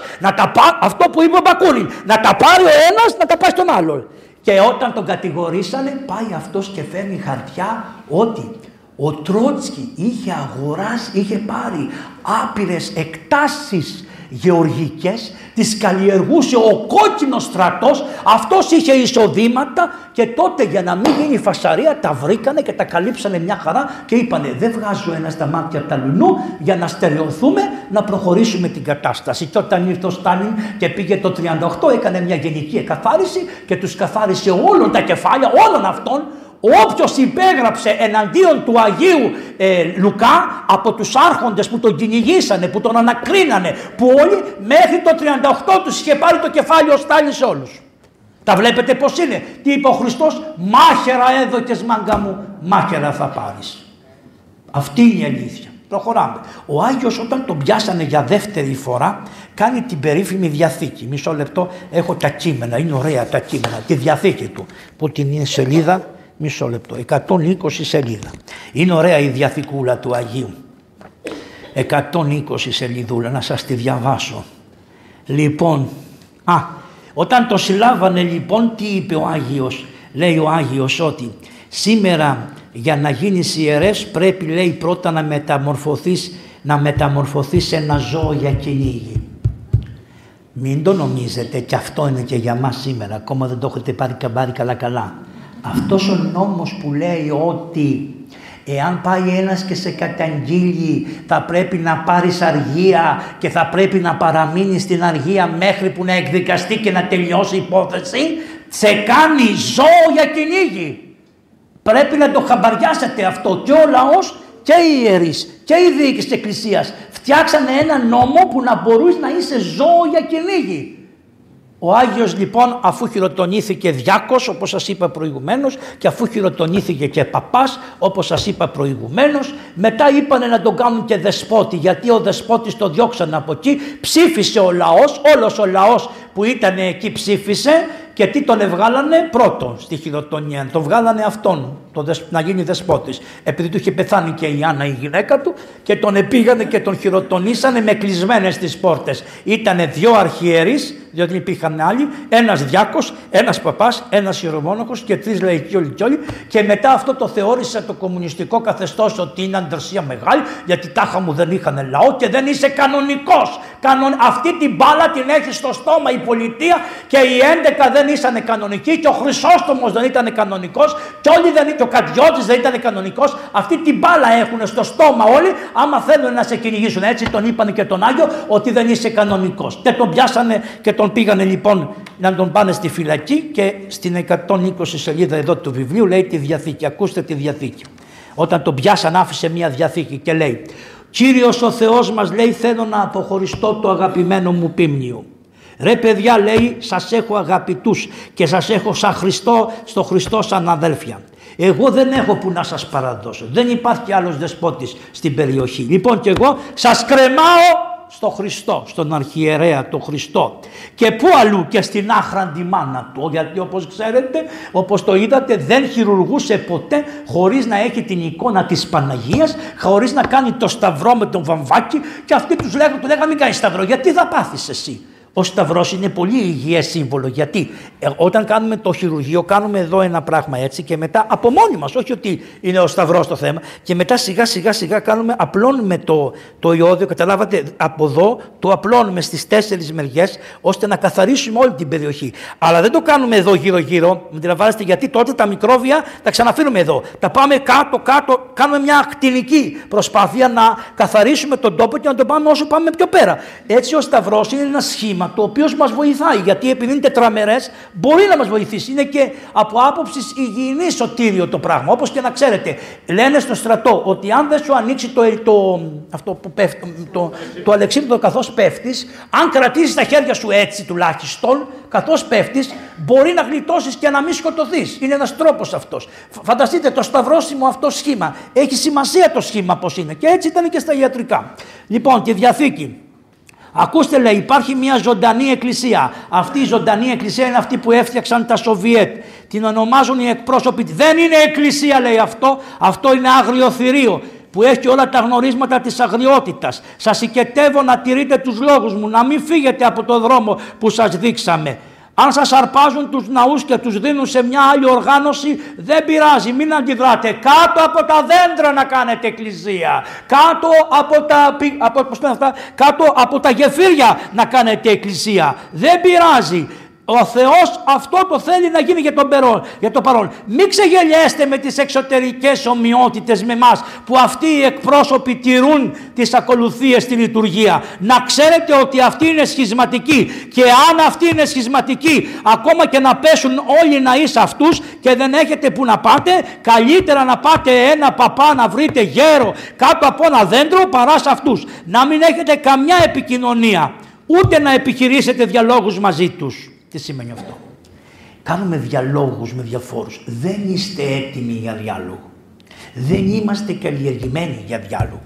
Ο Μακαρίτης ο Χριστόδουλος είχε πει «Ελάτε στην εκκλησία όπως είστε, με τα σκουλαρίκια, με όπως θέλετε, εξυπόλυτη γύμνη, πόρνη, μυχή, ελάτε όλους». Έτσι δεν είπε; Ωραία.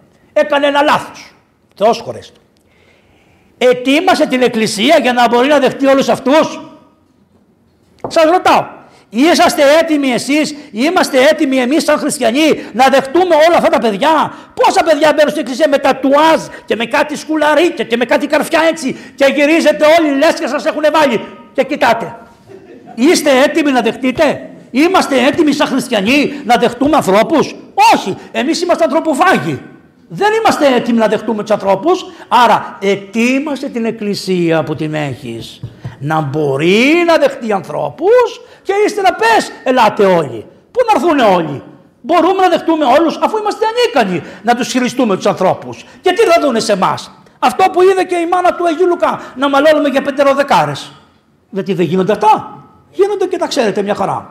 Μην μιλάτε αμέσως. Μόλις πω ιεροκατηγορία είστε έτοιμες. Για τον εαυτό σας δεν κοιτάτε. Λοιπόν, προχωράμε.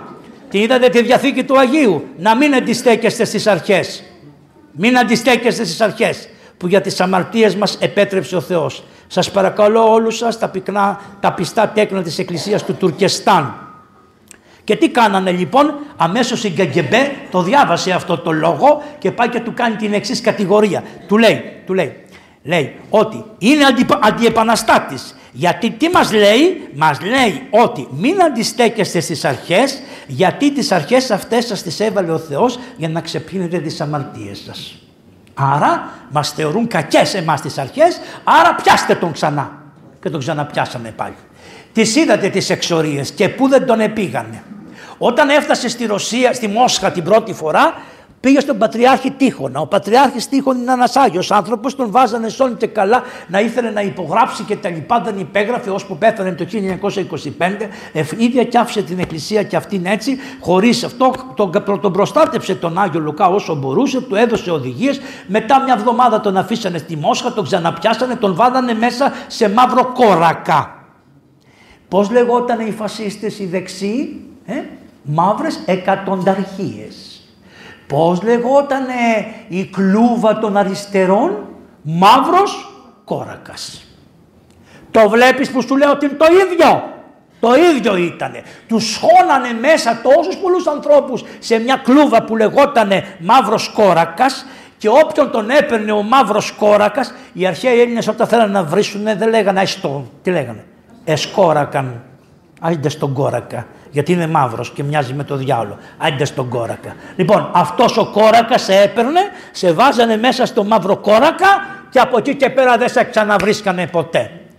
Είδατε και πού τον πήγανε και πού τον ξεπήγανε και τα λοιπά. Τώρα θα σας πω μια ωραία ιστορία σε μια φυλακή που τον είχαν μέσα και ο Άγιος τουρτούριζε δεν είχε ρούχα και τα λοιπά και ήταν σε πολύ άσχημη κατάσταση. Τον βάλανε μαζί με τους πολιτικούς κρατουμένους και όχι μόνο το βάλανε, αλλά τότε στους πολιτικούς κρατουμένους πάει μια κυρία πάρα πολύ καλή. Μα πάρα πολύ καλή. Πώς τη λέγανε, πώς τη λέγανε, ήταν η γυναίκα του Μαξίμ Γκόρκι. Τι σημαίνει λοιπόν, ότι και οι ίδιοι κομμουνιστές, οι, οι δικοί τους οι φιλόσοφοι καταλάβανε ότι δεν πάμε καλά βάλαμε το να μην πάει κάποιος στη φυλακή δεν είναι φυσιολογικό σήμερα στη Ρωσία, λέγανε αυτοί. Άρα, τι λέει, έλεγε στη γυναίκα του ο Γκόρκη, ρε παιδί μου, βγες στον κόσμο και ζητιάνε βερούχα να πηγαίνουμε στους πολιτικούς κρατουμένους. Και η γυναίκα του Γκόρκη πήγαινε στις φυλακές και έδινε ζεστά ρούχα, έδινε στους φυλακισμένους πολιτικούς κρατουμένους. Τα έδινε αυτή. Ο Μαύρο Γκόρκι πίστεψε στο Λένιν και ήταν από κοντά τους συνέχεια. Αλλά στο τέλος λοιπόν μετά την επανάσταση το 1917 έρχεται σε σύγκρουση με το Λένιν και γράφει ο Λένιν και ο Τρόσκι δεν έχουν η αδίποτε ιδέα για ελευθερία ή για ανθρώπινα δικαιώματα. Τα γράφει ο Γκόρκι. Αλωτριώνονται από το βρωμερό δηλητήριο της εξουσίας. Ό,τι είπε ο Μπακούνιν στο Λένιν το λέει και ο Μαξίμ Γκόρκι. Γιατί ακούτε Μαξίμ Γκόρκι και λένε οι αριστεροί, Ω, παλαμάκιο. Ναι, αλλά έχετε ακούσει τι σας λέει. Είστε με τα καλά σας. Καταλάβατε τι κάνατε. Λοιπόν, αυτό είναι ορατό από την επέσχυντη ασέβεια στην ελευθερία του λόγου και όλων των αστικών ελευθεριών για τις οποίες η δημοκρατία πάλεψε. Ήταν δημοκράτης ο άνθρωπος. Και αυτός τον 38 πήγε και αυτός καλιά του. Τακα τακ, τακα τακ, τακα τακ, πήγαν όλοι. Αλλά αυτή η κυρία έδωσε ένα πολύ ζεστό παλτό στον Άγιο Λουκά. Και ο Άγιος Λουκάς, θα σας το παραστήσω, είναι ωραίο αυτό, όπως πήγαινε λοιπόν να πάει στο κελί του, βλέπει εδώ ήταν μία φυλακή και ήταν ένα παιδί μέσα, το οποίο παιδάκι ήταν στο νερό μέχρι εδώ τα ποδάρια του. Τον είχαν για αντιεπαναστάτη το παιδί των 17 χρονών. Τι να σου κάνει το παιδί των 17 χρονών; Και τουρτούριζε το παιδί, τουρτούριζε το παιδί. Και όταν το είδε το παιδί, βγάζει το παλτό που μόλις του το είχαν δώσει και το έδωσε.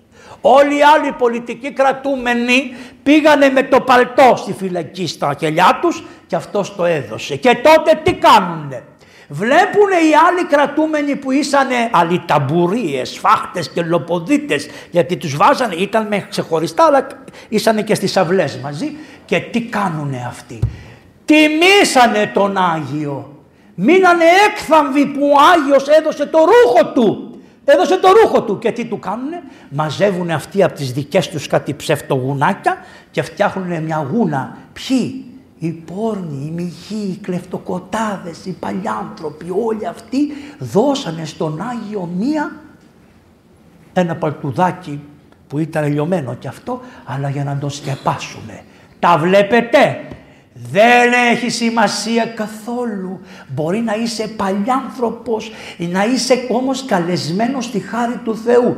Και έσωσε και έναν δικό τους που τον εχειρούργησε μέσα στη φυλακή με ένα νηστέρι, όχι νηστέρι, με ένα μαχαίρι της φυλακής και τον έραψε με την τρίχα από τα μαλλιά. Αυτό, αυτή την τρίχα εδώ τη βλέπετε την τρίχα του Παπαβαγγέλη. Επειδή αυτός έχει τρίχες τέτοιες, αυτή η τρίχα είναι πολύ καλή για να κάνει ράμα. Και την πέρασε μέσα στη, μες στη βελόνα και τούραψε τις πληγές και σώθηκε ο άνθρωπος. Και πού το μαχαίρι, το μαχαίρι για να γίνει η εγχείρηση, πού το έβαζε, στο σαμοβάρι μέσα. Στο σαμοβάρι το έβραζε για να γίνει η εγχείρηση. Λοιπόν, όταν είναι στη φυλακή, θα σας προχωρήσω παρακάτω τις λεπτομέρειες, λίγο έχει αστεία, δέχτηκε ένα γράμμα από το γιο του. Ο γιος του λοιπόν είχε την τόλμη ένας από τους γιους του που όλο γκρινιάζανε να ξέρετε οι γη του γιατί του λέγανε πατέρας είσαι εσύ, μας παράτησες, μας εγκατέλειψες, μας εγκατέλειψες για να κάνεις του κεφαλιού σου, να κάνεις με το Χριστό σου το γάμο που ήθελες όν και καλά, πήγαινες και έγινες καλόγερος, έγινες μοναχός, πήρες και το όνομα Λουκά, ούτε το όνομα με το οποίο σε αγκάλιαζε η μάνα μας δεν ξέρουμε, ούτε με το όνομα που σε αγκαλιάζαμε εμείς παιδί δεν ξέρουμε. Τι μας έκανες, έκαμες μια ανακατοσούρα στη ζωή μας, είμαστε τέσσερα παιδιά, πάμε στο σχολείο, μας κάνουν bullying και λένε τα παιδιά του δεσπότη, μας κοροϊδεύει όλο το σύστημα, τα παιδιά έτσι και έτσι δεν έχουμε δει άσπρη μέρα, μαύρη μέρα, μαύρη κιάραχνη και του λέει ο γιος του δώσ' μου τη δύναμη, πάρε τις γνωριμίες που έχεις να σπουδάσω την ιατρική. Και του γράφει ένα γράμμα που είναι το κατάλληλο για όλους εμάς. Τι λέει; Άκουσε παιδί μου λέει, για να γίνεις γιατρός πρέπει να μάθεις αυτό που θα σου πω. Η ζωή πρέπει να έχει ως ουσία της την καλοσύνη. Από αυτή την άποψη το επάγγελμα του γιατρού πρέπει να έχει την μεγαλύτερη δυνατή καλοσύνη. Ο γιατρός πρέπει με αυταπάρνηση να προσφέρει τις υπηρεσίες του στους ανθρώπους. Δεν τον ενδιαφέρει να έχει προσωποληψία, ούτε τα λεφτά, ούτε τίποτα. Πρέπει κατά βάση να αγαπάει τους ανθρώπους. Εάν παιδί μου είχα δει σε σένα ενδείξεις καλοσύνης, αγάπης, υπακοής στο θέλημα του Θεού, θα ήμουν πολύ ευτυχισμένος. Δεν έχεις τίποτα από αυτά. Το βλέπετε; Ποιος από εσάς θα σας πει ο γιος σας θα γίνει ο γιατρός και θα του πεις: Έχεις αγάπη, έχεις συγχωρητικότητα, αγαπάς τον άνθρωπο. Ακούτε τι του λέει. Όχι, παιδί μου, δεν είσαι για γιατρός εσύ, διότι από μικρό παιδί σε ξέρω τι, τι είσαι. Από μικρός έχω δει. Ούτε τα αδέλφια σου βοηθούσες, ούτε κανέναν βοηθούσες, ούτε αγαπούσες. Έγινε γιατρός στο τέλος αυτός. Απλώς σας το λέω τι του γράψε ο Άγιος αλλά διακρίνω ξεκάθαρα στα γράμματά σου κάποια αδιαφορία και γι' αυτό δεν μπορώ να σε συμβουλεύσω να επιλέξεις το δύσκολο θερόμο του γιατρού. Θα είναι καλύτερα να ακολουθήσεις τις τεχνικές επιστήμες που ξέρω ότι και αυτές ενδιαφέρουν. Εκεί δεν χρειάζεται οι τεχνοκράτες να έχουν πολύ αγάπη στο λαό. Ωραίο. Είδατε τι ωραίο. Πάντοτε είναι αυτό. Ο τεχνοκράτης δεν τον ενδιαφέρει να έχει πολύ αγάπη στο λαό. Φυσικά θα φτιάξει μια γέφυρα, αυτή τη γέφυρα, πώς τη λένε εκεί του, αυτή τη γέφυρα εκεί στο, πώς λένε, αντιριό, θα τη φτιάξει και καλά και τα λοιπά και τα λοιπά και τα λοιπά. Αλλά θα τη φτιάξει και τέλειωσε και θα κάνει μια γέφυρα σταθερή και καλή και τα λοιπά.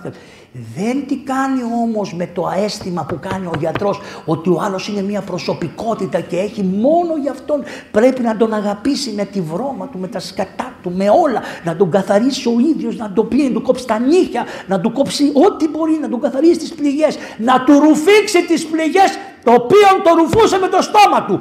Έτσι έκανε, γιατί δεν είχε εργαλεία και το ρουφούσε με το στόμα του. Αυτό είναι αγάπη. Δεν γίνεται με τον τεχνοκράτη αυτό. Δεν μπορεί να το καταλάβει. Δεν μπορεί και να το σκεφτεί ο άνθρωπος αυτός. Αυτός θέλει κέρδος, σταθερότητα στη δουλειά του και τιμιότητα πιο λίγο, αλλά πάντω θα θέλει αυτά τα τρία. Δεν θυσιάζεται ο άλλος.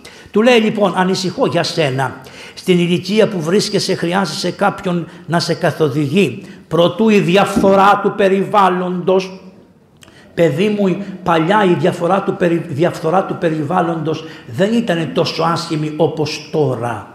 Δυστυχώς τώρα πρέπει να σου πω ότι εκτός από τη διαφθορά που κινδυνεύεις σε θεωρώ αδύνατο στην πίστη και θα παραπατήσεις γρήγορα και θα υποκύψεις σε όλους τους πειρασμούς.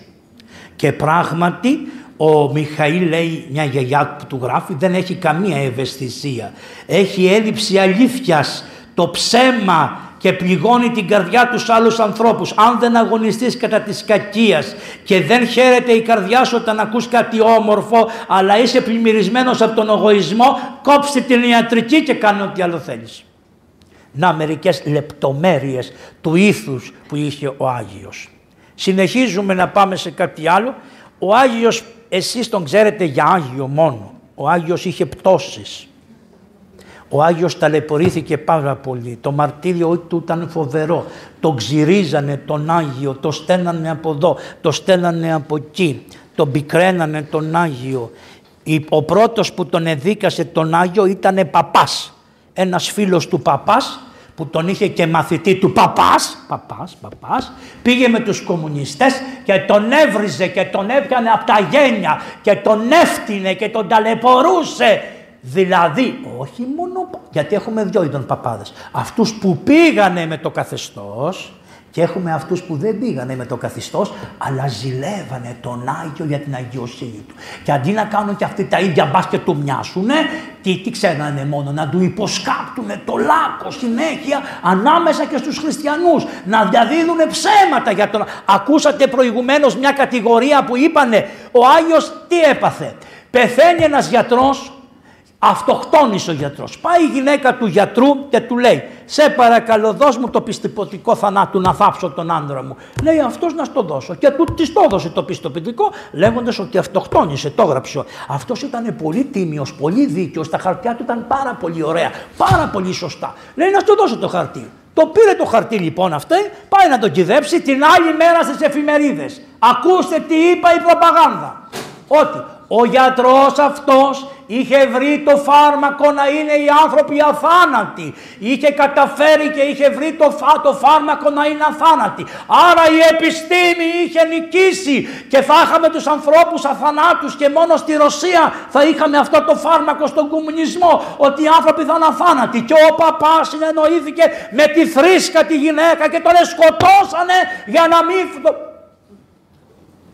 Εσείς τώρα αν ακούσετε ότι βρέθηκε ένα φάρμακο που άμα το πάρεις θα είσαι αθάνατος, καλά θα μπορεί και να τρέξετε σαν το νερό του, πώς το λέγανε το νερό αυτού, να είναι καλά, Θεός χωρέσε να ζει, θυμάστε τρέχαμε με κάτι βοχεία ερχόντουσαν, τι τρέλα Χριστέ μου, να αυτή είναι η χώρα, αυτή είναι η χώρα. Αλλάξατε νομίζετε, πολύ λίγο. Στην ανάγκη θα τρέξει στο νερό του καματερού. Λοιπόν, αυτά κάνανε και αυτοί. Αυτά κάνανε παντού τα ίδια. Είτε δεξιά είτε αριστερή νοοτροπία, τα ίδια κάνανε παντού. Λοιπόν, και τον πήγανε φυλακή. Εξορία, πόσα χρόνια καλέ γι' αυτό. Το ψέμα αυτό, τέσσερα χρόνια εξορία. Τον πεθάνανε τον άνθρωπο. Και στην εξορία που, πήγα, που τον πήγανε τον άνθρωπο βρήκε και δύο γυναίκες καημένες φτωχές και τα λοιπά. Λέει εμείς έχουμε δώσει όρκο παρθενίας. Ελάτε λέει να σας κάνω καλόγριες, τις έκαμε και καλόγριες. Πήγαινε αυτός μπροστά με τα όλα, με αυτά, με κρύο, με παγωνιά. Μείον 40 βαθμούς τον πήγανε σε ένα μέρος και επειδή ήταν τόσο παγωνιά δεν είχε εκκλησία, τις είχαν καταστρέψει. 40.000 εκκλησίες γκρέμισε ο Στάλιν και 10.000 εκκλησίες γκρέμισε ο Γουτσόφ. Αυτό είναι, αυτό. Τι να ζήσεις. Όταν πήγα εγώ το 1987 στη Μόσχα μόνο μία εκκλησία βρήκα ανοιχτή που ήταν σε ένα μοναστήρι νομίζω το Νοβοντέβιτς. Μόνο αυτό ήταν. Τίποτα, καμία άλλη εκκλησία δεν λειτουργούσε. Όταν πήγα όμως στην Εσθονία, στο Ταλίν, το ίδιο χρόνο. Με πήγανε παντού. Γιατί τις θεωρούσαν χώρες δικές τους αυτές. Τα πριν.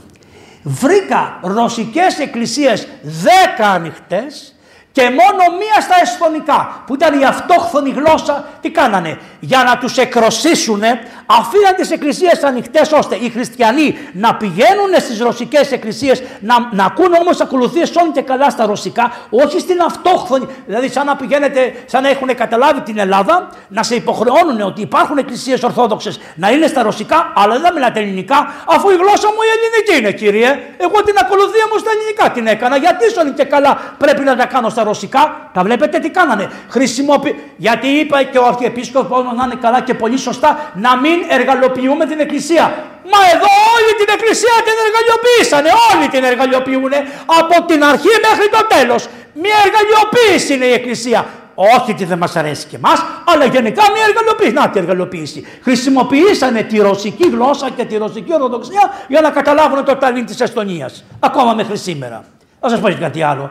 Ότι περνάμε από μία σε μια άλλη εποχή. Το 43, το 44 αποφασίζει ο Στάλιν να εκροσίσει την Κρυμαία. Τι εννοεί με αυτό; Εννοεί ότι θα φύγουν όλοι οι πληθυσμοί, Έλληνες, α, ε, Αλβανοί, Ήβυρες, Γεωργιανοί, όλοι οι πληθυσμοί θα φύγουν από την Κρυμαία και θα πάνε μόνο Ρώσοι.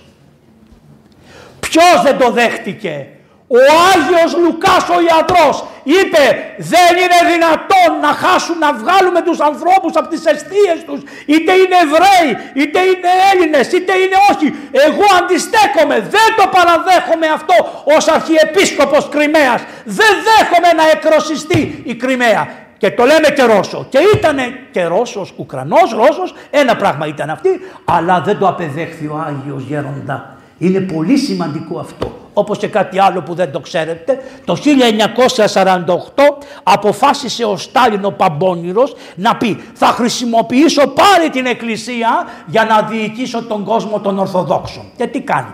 Λέει στον Πατριάρχη να κάνουμε λέει μία σύνοδο που να την πούμε Οικουμενική Σύνοδο και να πάρει ο Μόσχας τον τίτλο Οικουμενικός. Τα βλέπετε από πότε παλιά είναι ιστορία και να πάρει ο Μόσχας τον τίτλο τον Οικουμενικό. Ποιοι θα έρθουνε, θα έρθουν όλες οι εκκλησίες που είναι κάτω από εμάς. Ποιοι δηλαδή, θα έρθει η Μόσχα, θα έρθει η Τσεχοσλοβακία που ήταν στο Σιδηρούν που τα λένε, θα έρθει η Πολωνία, θα έρθει η Σερβία, θα έρθει η Βουλγαρία, θα έρθει ένα που δεν το πιστεύετε αλλά από τότε έδειχνε τι θα είναι, θα έρθει η Αντιόχεια, θα έρθει η Ιβυρία, θα στείλει ο Μάξιμος, ο Πατριάρχης της Κωνσταντινούπολης, έναν εκπρόσωπο, δεν πήγανε, δεν δεχτήκαν να πάνε, απλώς έναν εκπρόσωπο, η Ελλάδα εκπρόσωπο, η Αλεξάνδρεια είπε δεν δέχομαι να γίνει σύνοδος στη Μόσχα διότι δεν είναι χώρος ελευθερίας η σύνοδος άμα είναι να γίνει, να γίνει ή στο Άγιον Όρος που είναι μόνος τόπος προσευχής και εξάλλου όλοι εμείς που μαζευόμαστε είμαστε άντρες να πάμε στο Άγιον Όρος ή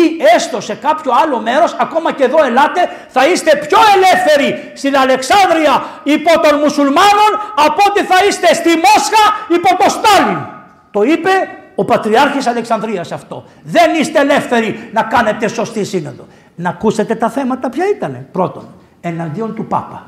Τόσο άσχημα μιλήσανε για τον Πάπα που ο Άγιος πήγε δεν πήγε. Γιατί, γιατί κάνανε και ένα άλλο κόλπο. Θελήσανε να ονομάσουν την εξαρχία της Βουλγαρίας που θα είχε τη Βουλγαρία, προσέξτε, τη Μακεδονία τη δικιά μας και θα είχε και το, ε, το Κόσοβο και αυτά, θα τα είχε Πατριαρχείο Βουλγαρίας. Όλο, όλο. Το 1948 συζητήθηκε αυτό. Και τάξανε ότι εμείς θα σε κάνουμε τον Πατριάρχη Βουλγαρίας, θα τον ονοματίσουμε Πατριάρχη Βουλγαρίας και θα πάρουμε όλο και τη Μακεδονία και όλα γιατί ήταν εξαρχία μέχρι τότε και θα το κάνουμε αυτό. Και τι είπε ο Άγιος, επειδή ήλθε και την καταγωγή ελληνική, τι είπε; Εγώ σε αυτή τη σύνοδο δεν έρχομαι. Να αγωνιστές. Τι του κόστησε αυτό, του κόστησε νέους διωγμούς από τον από τον διάδοχο του Στάλιν που ήταν ο Χρουτσόφ. Και όταν του είπανε πόσο βρήσανε το Βατικανό στην, ε, πώς λένε, σε αυτή τη σύνοδο, είπε, έγραψε ο Άγιος ένα γράμμα και λέει «Συγχωρέστε με, αλλά εμένα ο πατέρας μου ήταν καθολικός στο δόγμα. Δεν μπορώ να δεχτώ τον πατέρα μου από τον οποίο πήρα το σεβασμό στην Ορθόδοξο πίστη να τον βρίζετε εσείς με αυτόν τον τρόπο. Τους έγραψε γράμμα γέροντα και διαμαρτυρήθηκε εντόνως ο Άγιος. Θέλοντας λοιπόν, σας είπα τώρα και αυτά, είναι και ακόμα ένα ωραίο και τελειώσαμε για να φύγετε. Πέρασε μία ώρα και μισή. Ωραία. Ε, ναι, γιατί το ξέρετε ότι εγώ έχω μια παράδοση. Δεν μπορώ, πρέπει να κάνω μια ε, ίσως 20ωρη εκπομπή για αυτό τον Άγιο. Τον αγαπάω εκ της καρδίας μου. Ακούστε παρακαλώ και συγκρίνετε τη σημερινή εποχή. Με, είναι οι τελευταίες μέρες του Αγίου και αφήνει τις παραγγελίες στην Εκκλησία. Είναι πολύ ωραίες. Λοιπόν, τον, και εκεί το 56 τον επήγανε στη Μητρόπολη εκεί, τον αφήσανε στη Σιφερούπολη, του ψήσανε το ψάρι στα χείλη, οι παπάδες που είχε, οι δεσποτάδες οι φίλοι του και όλοι αυτοί. Ναι, τυφλωμένος ήταν ο Άγιος, ακούσατε ότι δεν έκανε κάτι άλλο και γράφει. Λοιπόν, γράφουνε τώρα οι κομμουνιστές καινούρια, το 1961 γίνανε αυτά θεωρώ καθήκον μου να σας ενημερώσω, ξέρετε, στις κεντρικές εξουσίες, στους Ρουφιάνους. Ο Αρχιεπίσκοπος Λουκάς, επηρεαζόμενος από δυτικούς ιερείς, γιατί; Από δυτικούς ιερείς, δηλαδή τι από τους καθολικούς επηρεαζότανε, από τους Σουνίτες, από ποιο είδος επηρεαζότανε. Τι λέει εδώ, ξαναβαπτίζει κανονικά μέσα σε κολυμβήθρες τους μεγάλους διότι δεν το ξέρετε, στη Ρωσία δεν βαπτίζουν κανονικά τα παιδιά μέσα στην κολυβήθρα, περνάνε και τα ραντίζουν έτσι και φεύγετε. Αυτό είναι Ορθοδοξία. Έτσι τα κάνουν τώρα. Από τότε που πήγα εγώ στις βαπτίσεις και παρέστην, από το 1978-87 βαπτίζανε με αυτόν τον τρόπο. Νεράκι, νεράκι στο καλό. Και τα παιδιά και τους μεγάλους και όλους. Και ο Πατριάρχης Μόσχας έτσι βαπτίζει. Και ο Άγιος είπε: Όχι, εγώ θα κάνω αυτά που λέει η παράδοση της Εκκλησίας, θα τους βαπτίζω μεγάλους. Και τρέξαν οι Ρουφιάνοι να το πούνε και στον Πατριάρχη τον Αλέξιο και σε όλους να τον ρουφιανέψουν τον Άγιο. Ακούστε τώρα λέει, τι λέει ο Άγιος και τελειώνεται. Είμαι συγκλονισμένος. Προτού να πεθάνει δύο-τρεις μήνες. Και ανησυχώ βαθιά για την πορεία της ρωσικής Ορθόδοξης Εκκλησίας. Αυτό βγάλτε το ρωσικής και βάλτε της ελληνικής. Βγάλτε της ελληνικής και βάλτε της κυπριακής. Βγάλτε τη λέξη ρωσικής και βάλτε της Ορθόδοξης Εκκλησίας. Θα αφαιρέσουν από τους ιερείς το μεγαλύτερο μέρος των δικαιωμάτων τους ως ανθρώπους και πολίτες. Σκεφτείτε τα καλά. Ακούστε τι λέει. Σαν ανθρώπους και πολίτες από εδώ και μπρος δεν θα επιτρέπουν να υπάρχουν οι αυθεντίες εν Αγίο Πνεύματι στην Εκκλησία αλλά μόνο θα διοικούν τα λεγόμενα εκκλησιαστικά συμβούλια και σίγουρα με έναν αντιπρόσωπο του κράτους. Οι κληρικοί θα παραμείνουν μόνο έμεις στη λειτουργή των ιερών ακολουθιών χωρίς δικαίωμα λόγου και διοικήσεως των ναών και της περιουσίας και των χρημάτων των κοινοφελών έργων που έχει φτιάξει η Εκκλησία. Αυτό είναι το τελευταίο κείμενο που έγραψε ο Άγιος Λουκάς. Εσείς μέσα σας συγκρίνετε τα πράγματα. Όταν ήρθε η ώρα να πεθάνει πήγαν εκεί χιλιάδες άνθρωποι και αυτοί φοβόντουσαν και τον πεθαμένο οι Μπολσεβίκοι και είπανε ότι όχι λέει δεν θα σε κυδέψουμε, δεν θα σε αφήσουμε, δεν θα σε κυδέψουμε κανονικά, θα σε βάλουμε σε ένα αυτοκινητάκι και σε έξι λεπτά θα γίνει η κηδεία. Μα πιανού, πιανού, πιανού χριστιανού γίνεται η κηδεία έξι λεπτά. Έξι λεπτά ζήτησε το κράτος να γίνει η κηδεία. Αλλά ο Ορθόδοξος λαός βγήκαν κατά χιλιάδες στον δρόμο και τους κλείσανε την πόρτα και δεν μπορούσαν να προχωρήσουν. Και όταν φέρανε κάτι λεωφορεία να χώσουν το λαό, να το πάνε με τα πουλμανάκια, σαν και αυτά που έχετε εσείς απ' έξω, καμιά εικοσαριά, 40-50 να πάνε στην κηδεία, κάνει ο λαός ένα ντου και πάνε και τα μηχανάκια και πάνε και όλα. Και όταν πήγανε να τους χτυπήσουν με τις λόγχες, οι γριές βάλανε τα στήθη τους, ξέρεις την υγριά μας, ε, μάνα μου. Η μάνα μου κάτι γριές, πω πω πω με κάτι μαντήλια, τα μεγαρίτικα τα μαντήλια τα ωραία που φοράγανε και καθόντουσαν στις πόρτες απ' έξω και είχαν και τα ρούχα να σας τα δείξω πως τα είχαν έτσι μ' αρέσουν. Κάνανε έτσι τις φουστάνες και τα βάζανε εδώ μέσα οι βιές και λέγανε «Μόι, τι κάνετε» και λέγανε «Γραία, περνάει γραία, η θεία γραία». Το «Μόι είναι αρβανίτικο, το ξέρω, δεν σας αρέσει. Λοιπόν, Λοιπόν, όχι, δεν ήτανε. Γιατί είσαστε, κοίταξε, είσαστε δωρικός λαός. Είσαστε οι μόνοι που κρατάτε τα δωρικά ακόμα. αντί να πείτε, λέτε γραία, δηλαδή μακραίνετε. Επίσης προτιμάτε να λέτε, αντί του ήτα, να λέτε το α, Αθάνα, Αθηνά, Αθάνα. Είσαστε δωρικοί. Ήσασταν η κακιά τύχη της Αθήνας. Ό, τα μέγαρα δεν τα οι Αθηναίοι με τίποτα. Τη πέρατε και τη Σαλαμίνα της Αθήνας, είμαι κατοχυρώμενο, ξέρω τι σου λέω. Αλλά και το Μάη μ' αρέσει γιατί και οι θέσει μεγαρίτησε εκεί είναι οι θιές, οι θιές οι κουλουριώτισες τα ίδια κάνανε. Βάζαν φουστάνες εδώ μέσα και φοράγανε τα μαντήλια τα δικά σας, τα άσπρα αυτές. Εσείς τα μεγαρίτικα. Εντάξει δεν σας βρήσαμε, οι καλύτεροι πόλεις του κόσμου είσαστε. Μέγαρα και πάλι μέγαρα. Τα ξέρω. Είσαστε ωραίοι. Οι μεγαρείς, ευλογημένοι να είστε. Ήθελα με πολύ λίγα λόγια, σας είπα μερικές λεπτομέρειες από τη ζωή του Αγίου Λουκά. Καταλάβατε τα βάσανα του Αγίου, τις θλίψεις του Αγίου, τον αγώνα του Αγίου, την αρχοντιά του Αγίου, το ότι ο Άγιος δεν υπόστελε ποτέ τη σημαία, δεν πανάτανε δεσποτάδες, δεν πανάτανε Στάλιν, δεν πανάτανε, του δώσαν το βραβείο Στάλιν, το ακούσατε προηγουμένως. Και ακούστε, του δώσανε 200.000 ρούβλια, αυτός που δεν είχε να φάει μωρέ και τα στείλε πίσω στο Στάλιν και του γράφει προς Ιωσήφ τάδε το όνομά του το μικρό ο Ιωσήφος Στάλιν είχε πνευματικό όταν ήταν στη σχολή και σπούδαζε στο Κίεβο ή νομίζω στη Μόσχα, δεν ξέρω που σπούδαζε στην ιερατική σχολή. Το πνευματικό του τον έτρεμε μετά. Ό,τι ήθελε πήγαινε ο πνευματικός του, είχε γίνει δεσπότης και ό,τι του λέγε το έκανε. Ντρεπότανε το πνευματικό και έσωσε και αυτός πολλούς ο πνευματικός ανθρώπους. Του έδωσε λοιπόν 200.000 ρούβλια. 130.000 ρούβλια τα γύρισε πίσω και γράφει ως για τα ορφανά του πολέμου του 41. Λοιπόν, το 41 μπήκαν οι Γερμανοί. Εδώ ήρθαν εδώ το 40, 41 μπήκανε και σε εμάς, 41 μπήκανε και σε αυτούς. Λοιπόν, καθυστερήσανε όμως και τους έπιασε ο χειμώνας. Οφελήσα αυτή η μάχη της Κρήτης είναι το χειρότερο πράγμα που του συνέβη του Χίτλερ. Να το ξέρετε αυτό. Γιατί του φέραμε το χειμώνα στη Ρωσία καθυστέρησε να πάει και μπήκε στο χειμώνα και δεν υπάρχει χειρότερο πράγμα να πας στο χειμώνα στη Ρωσία. Εντάξει. Λοιπόν, 70.000 ρούβλια τα κράτησε για την πάρτη του, όχι. 10.000 ρούβλια έστειλες στα βλαμμένα τα παιδιά που είχε και γκρινιάζανε και του λέγανε τίποτα δεν μας έχεις δώσει. Με το Χριστό είσαι μέσα στη φτώχεια. Παντόφλες φοράς που είναι ραμμένες. Τα ρούχα σου είναι ραμμένα. Τίποτα δεν μας άφησες. Τίποτα, τίποτα, τίποτα. Έτσι λέγανε. Και όταν του έδωσε, «Ε, 10.000 και παρακάτω ήσυχο. Και τους έδωσε τα 10.000 ρούβλια και τα υπόλοιπα 60.000 τα μοίρασε και σώζονται ακόμα οι επιστολές ευχαριστίας των φτωχών που τα πήρανε, βρεθήκανε μέσα στα κοιτάπια του οι επιστολές αυτών ευχαριστώ για τα 200, ευχαριστώ για τα 100 ε, και αυτός τους ανταπαντούσε.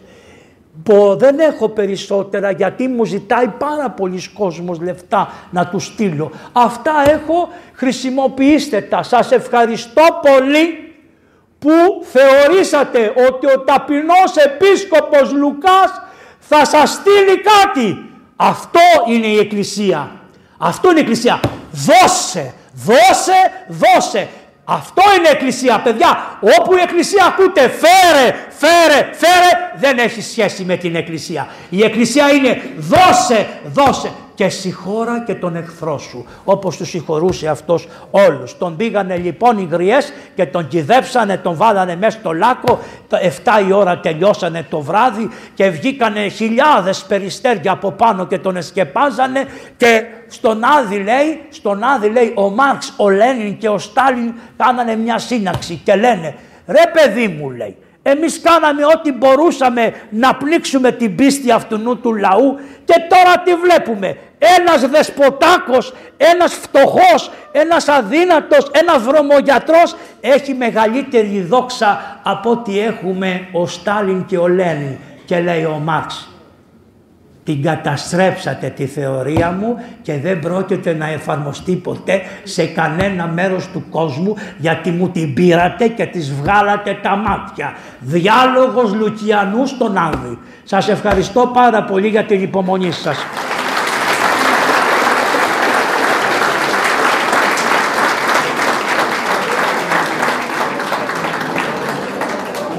Εμείς ευχαριστούμε Πάτερ Ευάγγελε και ευχόμεθα ο Θεός για τον Αγίο Λουκά να σου δίνει πάντοτε τη δύναμη και το θάρρος που έχεις να σε κρατήσει και να σε σκεπάζει.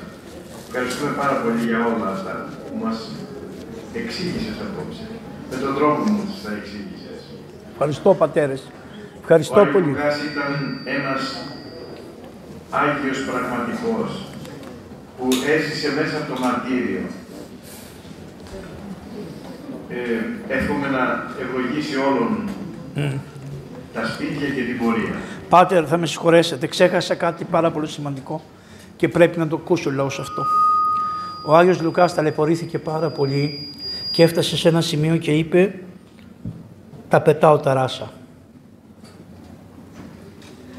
Τόσο πολύ το δυσκολέψανε τη ζωή του Αγίου που υπέγραψε ένα χαρτί και είπε ότι δεν είμαι πια αρχιερεύς, θα είμαι μόνο γιατρός. Δεν τα ξέρετε αυτά, αλλά είναι πολύ σημαντικό αυτό. Όταν εξουθενώνουμε έναν άνθρωπο και συνέχεια τον πολεμάμε, τον πολεμάμε, τον πολεμάμε, τον στείλουμε στη γωνία τον άνθρωπο, μαρτύρια, βάσανα, ξεφτυλισμούς, είπε ανάθεμα. Δεν θα είμαι, όχι δεν θα είμαι χριστιανός, θα είμαι, αλλά δεν πειράζει, ας μην λειτουργώ. Και ενώ όλος του αγώνας όταν του λέγανε θα σε κάνουμε καθηγητή πανεπιστημίου, θα σε κάνουμε εκείνο, θα σε κάνουμε το άλλο, με μια υποχρέωση να βγάλεις το ράσο, να βγάλεις το ράσο, δεν το πετύχανε, για τρία-τέσσερα χρόνια το πετύχανε. Ο Άγιος δίδασκε χωρίς το ράσο του. Και τότε ήρθε μια μεγάλη σκοτεινιά στον Άγιο. Όλες του οι εγχειρήσεις αποτυχαίνανε η μία με την άλλη. Καμία δεν πετύχαινε τις εγχειρήσεις του. Και ο Άγιος αντί να το καταλάβει σκοτεινιό, σκοτίνιαζε ακόμα περισσότερο. Πήγε πιο κάτω, πιο κάτω, πιο κάτω. Και μια μέρα είπε θα πάω με γυναίκα. Τι έκανα, τίποτα. Τι έκανα, τίποτα. Θα πάω με γυναίκα. Και αφού τον ήταν ξυρισμένος και δεν φοράγε τεράσα, ξυρίστηκε, περφουμαρίστηκε, φτιάχτηκε. Ξέρουν κάτι θεούσι που δεν τα ακούνε αυτά. Δεν πειράζει, για σας τα λέω, τους θεούς τους. Αυτός ο Άγιος κατέβηκε, δέκα σκαλιά είχε το σπιτάκι του, κατέβηκε δέσκα- δέκα σκαλιά και ήξερε που θα πάει για να πάει. Και την ώρα που έφτασε στο δέκατο σκαλί, ακούει μια φωνή που λέει μέσα του «Πού πας ρε κακομύρι να λυπήσεις το Πνεύμα του Άγιον» Πού πας, τι έπαθες εσύ, εσύ που άκουσες από μένα βόσκε τα αρνία μου εις αγάπης αντένδειξη και έβοσκες τα αρνία και ήσουν απειμένα της εκκλησίας μου. Πού πας, πού πας να λυπήσεις το Πνεύμα του Άγιον. Αυτό ήτανε. Ξαναγυρίζει, ανεβαίνει τα σκαλιά και είναι αυτός ο Άγιος που έχετε σήμερα. Έτσι γίνονται. Οι Άγιοι έχουν μυστικές στιγμές που πέφτουνε αλλά ο Θεός τους σώζει γιατί θυμάται τον αγώνα και τον κόπο τους. Εγώ γερο, μου είπε ο γέροντας να μιλήσω για τα πάθη και τα πάθη. Λοιπόν, επειδή το ξέχασα αυτό το σημείο που είναι πολύ σημαντικό, σας το καταθέτω. Τι σημαίνει αυτό; Μπορούμε όλοι να πέφτουμε, να γονατίζουμε. Σημασία έχει να γυρίζουμε πάλι στο Χριστό και αποκαθιστάμεθα σαν τον Πέτρο στην ίδια θέση που είχαμε πριν. Ευχαριστούμε πολύ.